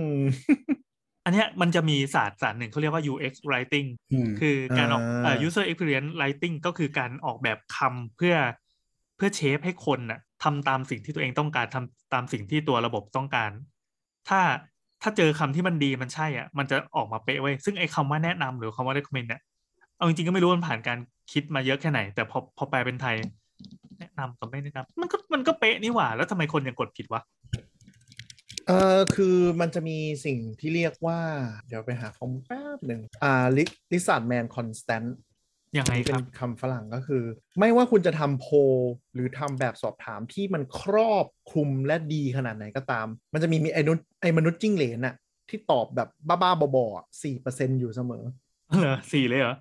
อ่าอ่าอันนี้มันอันมันไม่ไม่ได้มีวิจัยอะไรเลยนะแต่ว่าเป็นเป็นรัวฟตามที่เขาตั้งมาขำๆมานะอ่าอ่าอ่าอะตัวอย่างคืออะไรคือมันมีแบบสอบถามในอเมริกาให้ลองทำอันนี้มันเป็นเป็นเป็นลองทำเป็นรีเสิร์ชคือคนอเมริกันถามว่า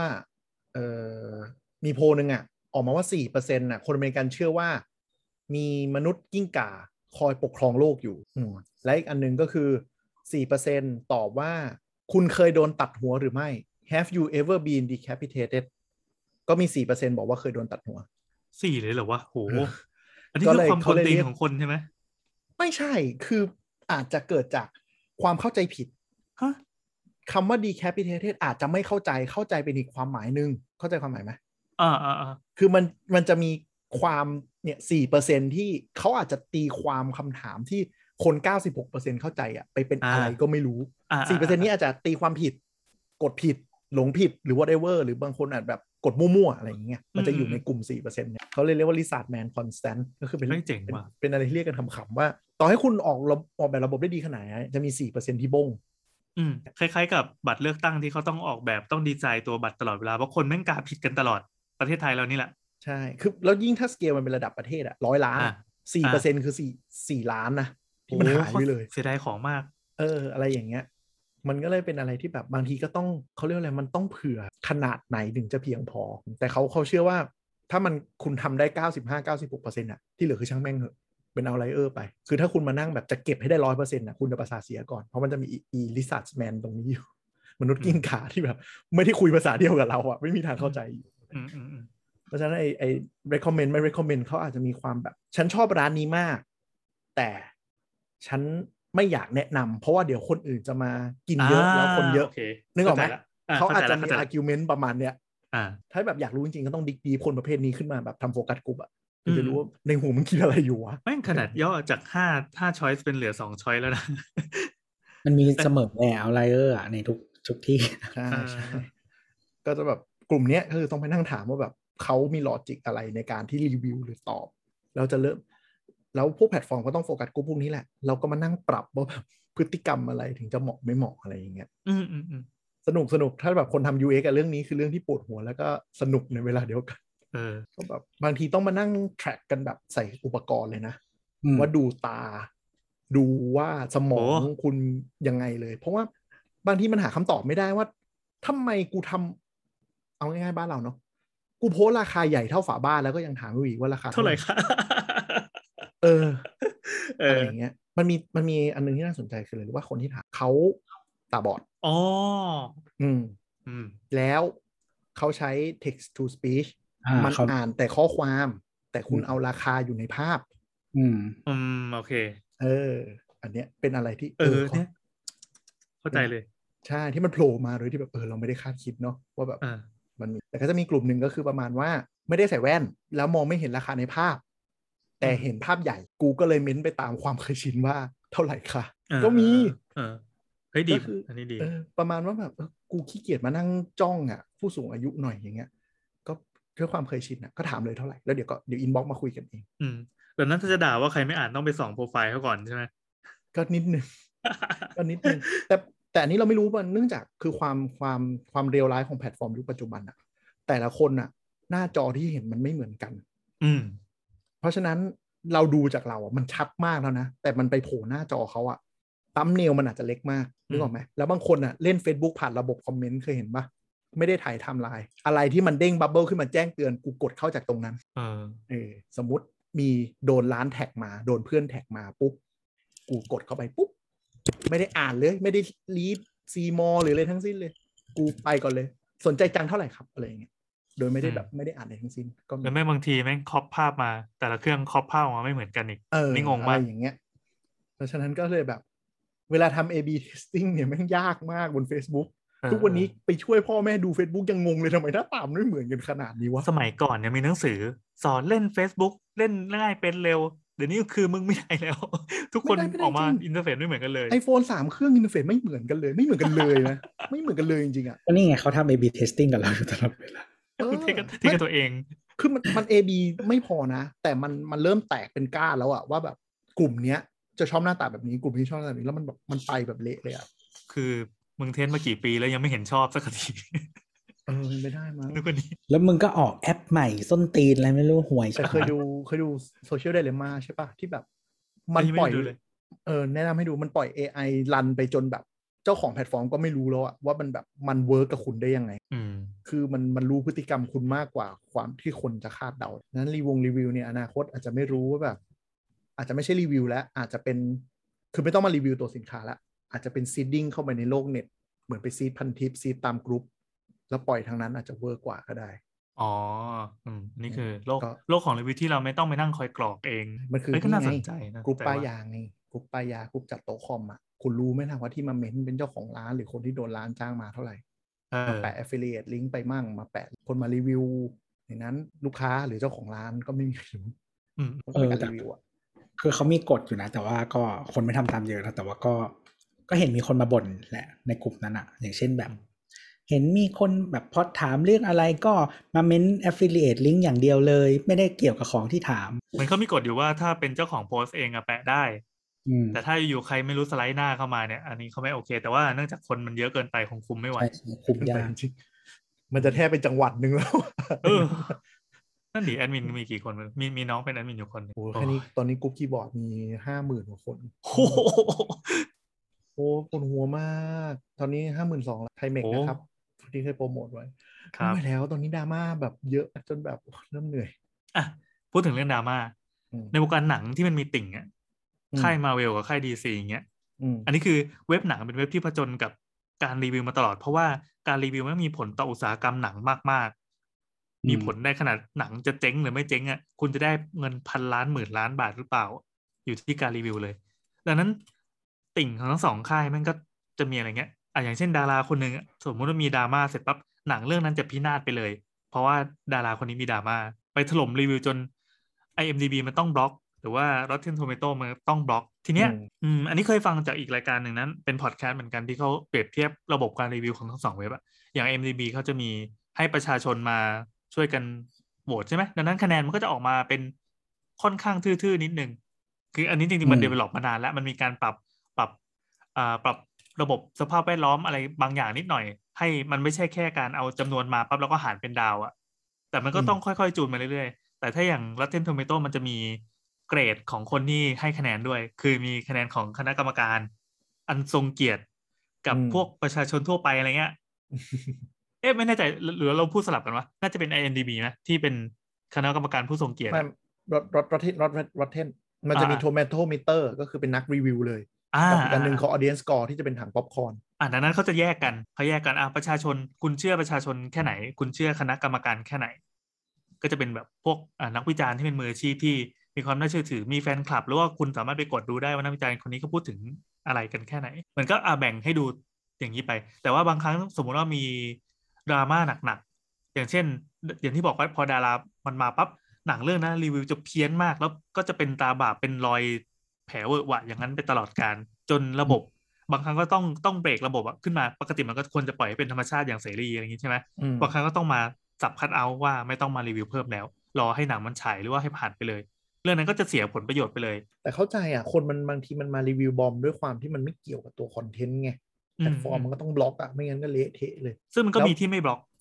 เออก็มีที่ไม่บล็อก แต่ว่าคือปัญหาคือสมมุติคุณมาทัวร์ลง เพราะด้วยเหตุผลหนึ่งอะอืมแล้วมันมีการ จบประเด็นนี้ไปแล้ว แบบมีการชี้แจงแล้วอะคุณไม่ได้มาแก้รีวิวให้เขาไงอืม คือคุณมาทิ้งขี้แล้วคุณก็ไปมีความสุขในการแบบได้ขี้ในสวนชาวบ้านอะไรเงี้ยมีร้านที่เออรู้จักร้านหนึ่งคือมีพี่อืมที่ที่ทำวงการร้านอาหารเหมือนกันเขาแนะนำว่ามันดีมากเว้ยมันเป็นร้านที่โอเคมากๆ แต่มันเคยมีดราม่าในเน็ตอยู่ครั้งหนึ่งก็ อยู่เชียงใหม่อยู่เชียงใหม่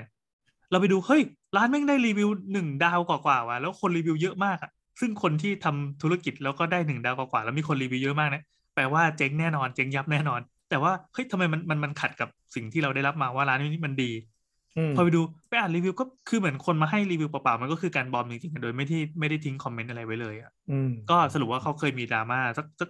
ปีหนึ่งแต่ว่าเราไม่ได้อยู่อยู่ในวงเขาอาจจะไปอยู่ในโลกโซเชียลอะไรที่เป็นเป็นคนละวงกับเราอะอืม ตอนนี้ก็คือเสียหายไปอย่างมากเลย แล้วก็พอการที่มันเป็นหนึ่งดาวกว่าๆเนี่ยมันแทบไม่ปรากฏตัวในแผนที่เลย ทั้งทั้งที่ตัวคอนเทนต์ของมันอะมันเหมาะกับเรามากมัน Google มันควรจะดันมาให้เราเห็น แต่อันนี้ไม่เห็นมันคือฟีบหายไปเลย ก็มีแย่อืม แต่ว่ามันก็หลังๆแพลตฟอร์มหลายอันก็จะเปิดให้เจ้าของกิจการไปเม้นตอบได้หรือว่า ขอให้พิจารณาลบได้ก็มีนะอืมมา flag แต่จะ flag ลบหรือเปล่าอีกเรื่องนะแต่ลบไปอีกเรื่อง Google เนี่ยเราไม่เคยทำสำเร็จเลยไม่เคยลบสำเร็จเลย จริง ๆ ทั้ง Google ทั้ง Facebook อะคนที่มา support ตรงเนี้ยมันยากมากเลยอะไปถึงคนที่จะมาช่วยเรา ใช่ มันแทบจะไม่มาช่วยเลยเหอะมันใช้ bot run คือต้องแบบต้องเข้าเออถึงจริง ๆอะคือคือยังไงดีวะ พูดแบบเร็ว ๆ เลยแล้วกัน Facebook กับ Google เนี่ยมีเส้นนี่ช่วยได้จริงครับ อ่า คือเนื่องจากแบบเคสมันเยอะมากเนาะมันเป็นแบบสิบล้านร้อยล้านเคสอะม ต้องให้คนในช่วยหยิบขึ้นมาดูจริงๆนะคือมันถึงจะถึงแก้อะถ้าถ้าคุณไม่มี connection นี่คือมันหายมันแบบมันซวยจริงๆนะ เวลาเจอ bot flag อะไรแปลกๆ แล้วเด้งเว็บเราออก ลบเราออกจาก search ไปเลยอะเออทั้งๆที่แบบก็ไม่ได้เขียนอะไรผิดปะวะ ก็ไม่ได้บอกกูด้วยอะไรอย่างเงี้ยวันนี้มีชาวทวิตเตอร์ท่านหนึ่งที่เขาพูดให้ความเห็นอย่างน่าสนใจว่าเอ่อเราไปอยู่กับระบบอัลกอริทึมของบริษัทที่มันใหญ่ใหญ่จนใหญ่จนเกินไปแล้วอะใหญ่จนที่มันไม่สามารถคอนโทรลได้อะ ดังนั้นพอเราเอาชีวิตไปฝากบนมันปั๊บปัญหาที่มันเกิดขึ้นกับเราในฐานะที่เราอะทั้งชีวิตเลยนะ แต่เขามองเป็นเป็นแค่งานเอกสารที่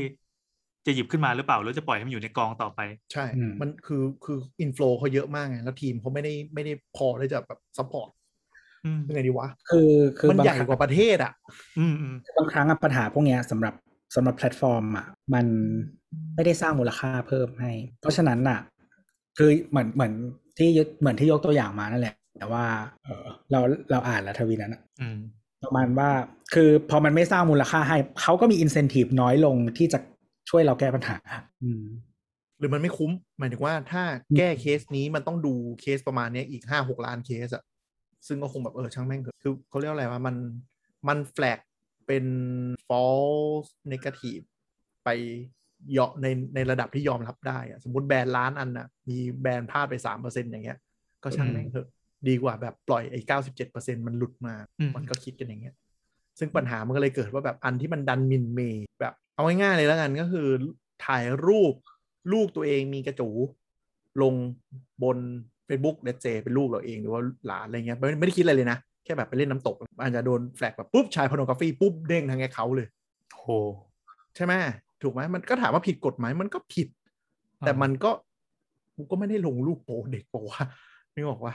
อย่างเงี้ยมันก็จะมีความอันตราย เพราะพวกนี้มันบางทีมันใช้ AI ไงมันใช้อัลกอริทึมไงมันสแกนเจอเจอเจอสิ่งที่คล้ายๆ กระปูเด็กปุ๊บก็บินเลย หรือบางทีแบบ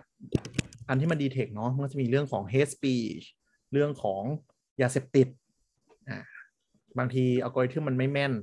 ไปรีวิวเชิงว่าแบบ ของนี้ดีมากเลยครับ กินแล้วเร่งด่วนดีดดึงดัน แล้วมันคิดว่าเป็นยาเสพติดขึ้นมาปุ๊บมึงก็โดนแบนอย่างเงี้ยอืมสวยแต่หาเลยใช่ไหมจริง ๆอะมันมีแบบเอ่อช่วงก่อนมี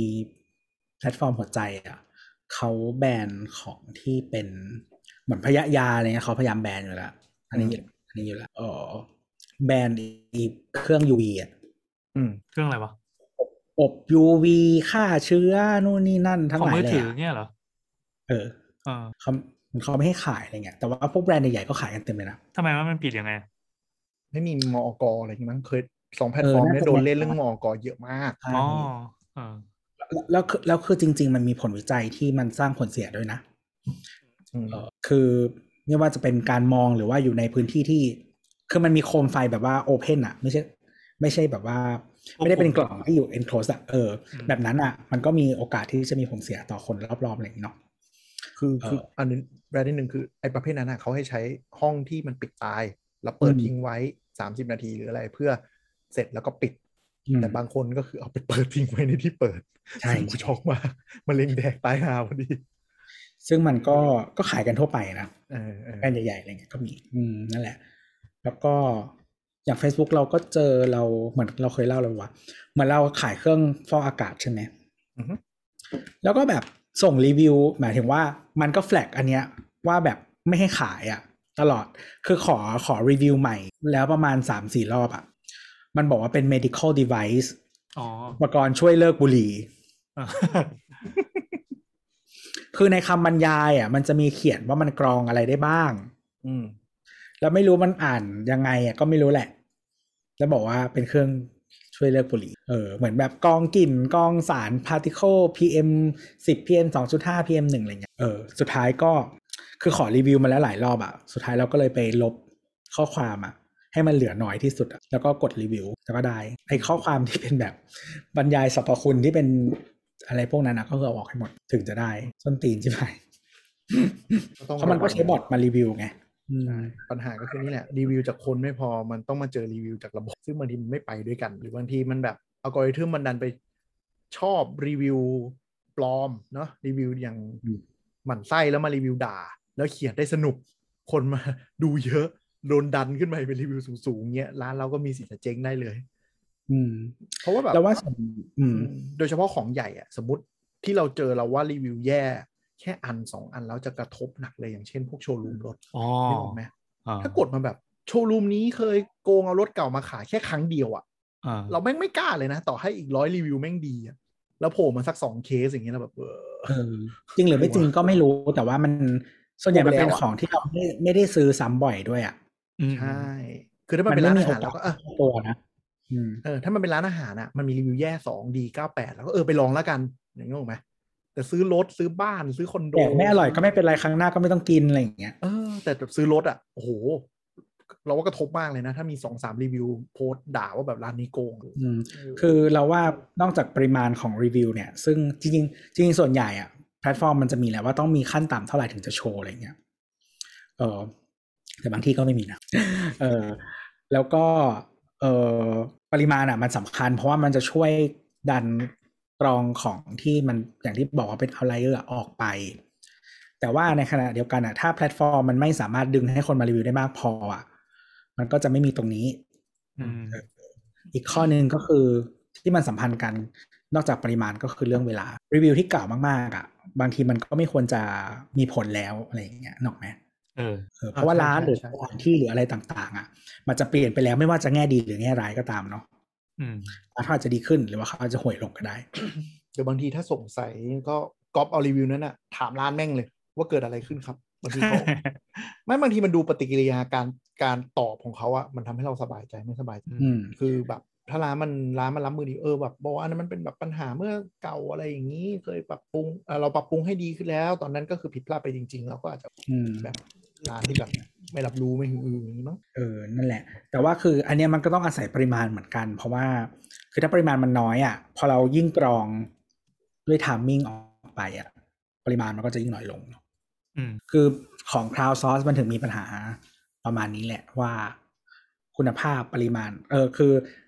อัลกอริทึมที่มันจะมาช่วยให้มันดีขึ้นอย่างจำนวนอะ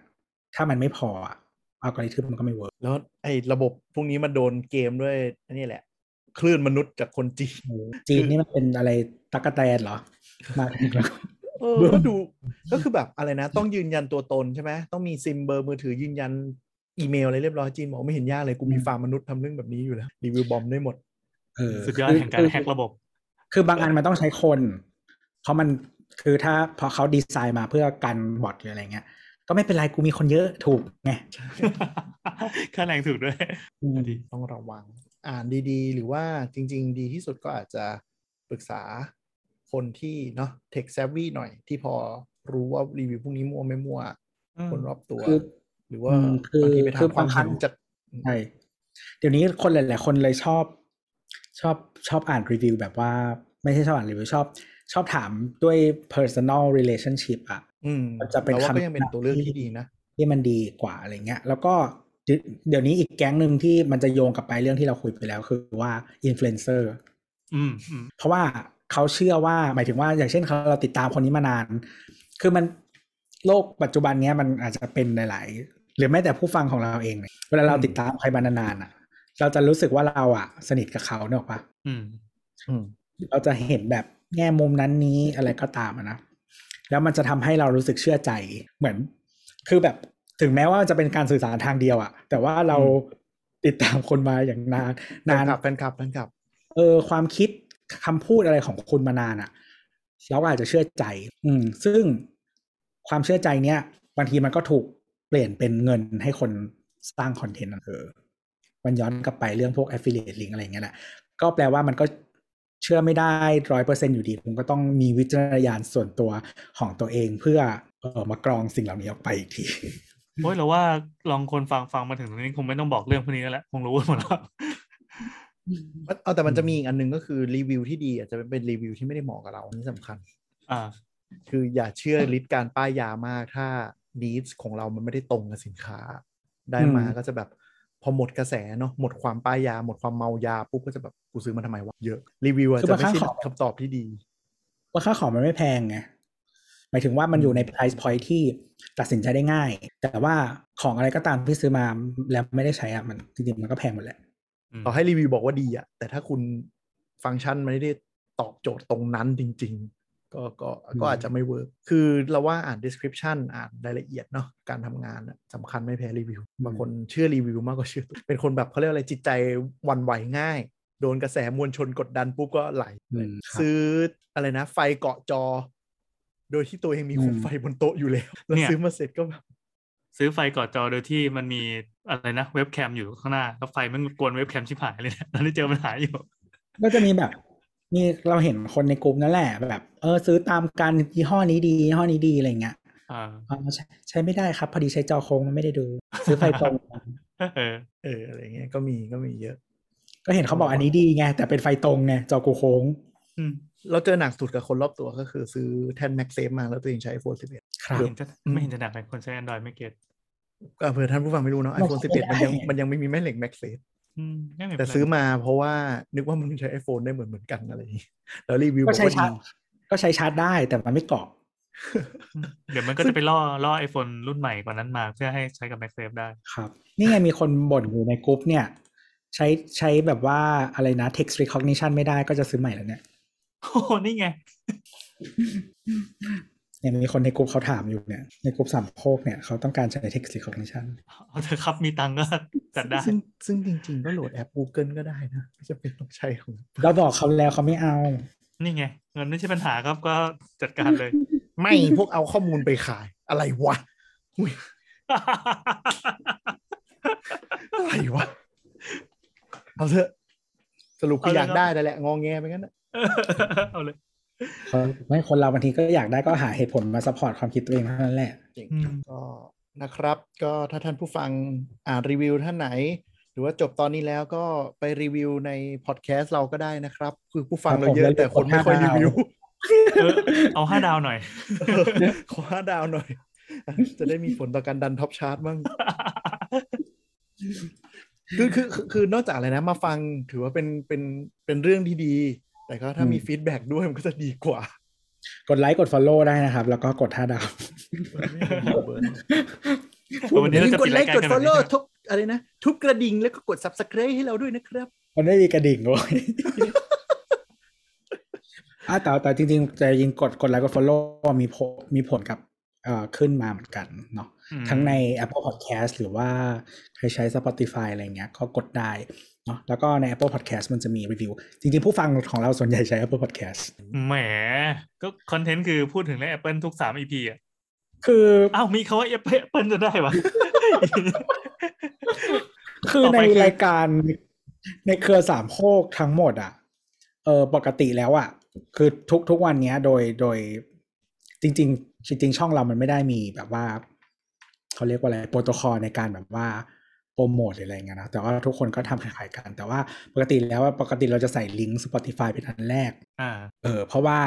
ทุกคนใช้ได้เนาะ Android Android อะไรอย่างเงี้ยเนอะมีบนคอม แล้วก็เป็นแอปที่คนใช้เยอะใช่ไหมเออ TikTok ก็เหมือนกันก็เหมือนทุกรายการ แต่ว่าสแตทที่เราดูมาก็คือจริง ๆ มันเป็นรายการเดียวที่ที่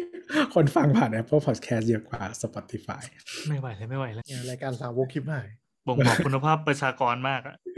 แย่จริง ใช่เราไม่ใช่รายการสาวกโอเคเป็นรายการไอที ครับแต่บอกตอนนี้จะคุยสั้นที่สุดไงปิดปิดเออปิดปิดปิดยาวแล้วจะไปนอนแล้วอะอีครับพีผมแอร์หลับหน้าจอไปหนึ่งครั้งนะครับ ก็เอ่อท่านผู้ฟังนะครับ สามารถมาพูดคุยกับเราได้ที่ทวิตเตอร์ at tech talk talk นะครับ หรือว่าโซเชียลช n แนลต่างๆ ของสามโคกเรดิโอนะครับ แล้วก็อย่าลืมกดไลค์กด Follow แล้วก็ กด5ดาวให้เราด้วยนะครับสำหรับวันนี้ตก็อนนี้ต้องกดกระดิ่งสำหรับวันนี้ก็ลาไปก่อนนะครับ สวัสดีครับ สวัสดีครับ เย่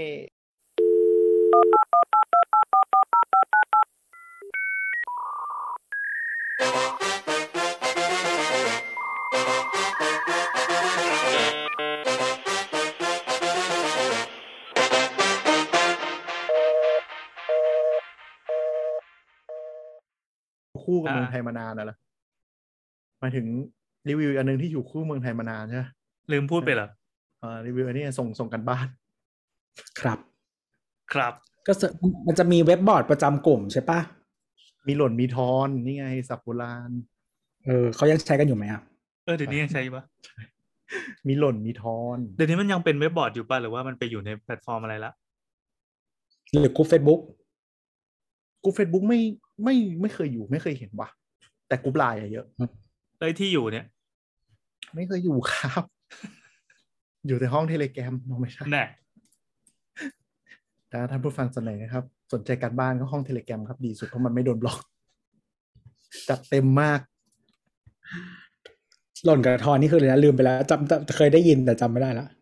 หล่นก็คือเหมือนทำเงินหล่นเสียดายตังค์ปะเสียดายตังค์ทำตังค์หายเราอะจะไรอได้ย่างงี้ตามอ๋อา ทอนก็คือเหมือนได้เงินทอนกำไรมาอ่าอ่าคุ้มทอมากนเหมือนได้ทอนกลับคุ้มมามากอ่าอ่าใช่อ่าแล้วอีกคำก็จะมีส่งปลา ก็คือรูปอะไรประนะกอบ ส่งปลา ส่งปลาอ๋อรูปปลากรอบเอ่ารูปประกอบก็อ๋อรูปประกอบก็เรียกกันเป็นปลากรอบ ก็เลยส่งปลา อืมอืมแล้วก็เป็นส่งกันบ้านอืมก็จะแบบเมื่อก่อนจะเรียกว่ามีกันบ้านมีปลาอะไรอย่างเงี้ย อ๋อการบ้านก็คือข้อความบรรยายปลาก็ใช่คือรูปถูกก็จะมีแบบมีแท็กว่ามีกันบ้านมีปลาอะไรอย่างเงี้ยครับ น้องคนนี้คนนี้อยู่ที่ร้านนี้ร้านนี้ไงเหรอใช่มีกันบ้านมีปลาพอแล้วก็ใครเป็นคนบอกไว้ว่าว่าพูดถึงเนี่ยให้พูดแค่สามสิบวิ ผมไม่เคย อันนี้อ่าผมไม่จำมาจริงๆผมนะจำมาผมผมรู้มาผมรู้ตัดมาตรงนี้ออกไม่เคยรู้ตัดเรื่องเลยตัดตรงที่มันบอกว่ามันผมทำมาออกคนฟังฮ้ยเขาก็ไม่รู้รื่องจริงเป็นคนเพราะว่าคนฟังเขาฟังอะไรวะเขาว่าอย่พูดอย่างนี้มีวิจารณญาณเดี๋ยวแหละถึงตรงนี้ ไม่จริงเป็นคนดีใสๆอย่ามา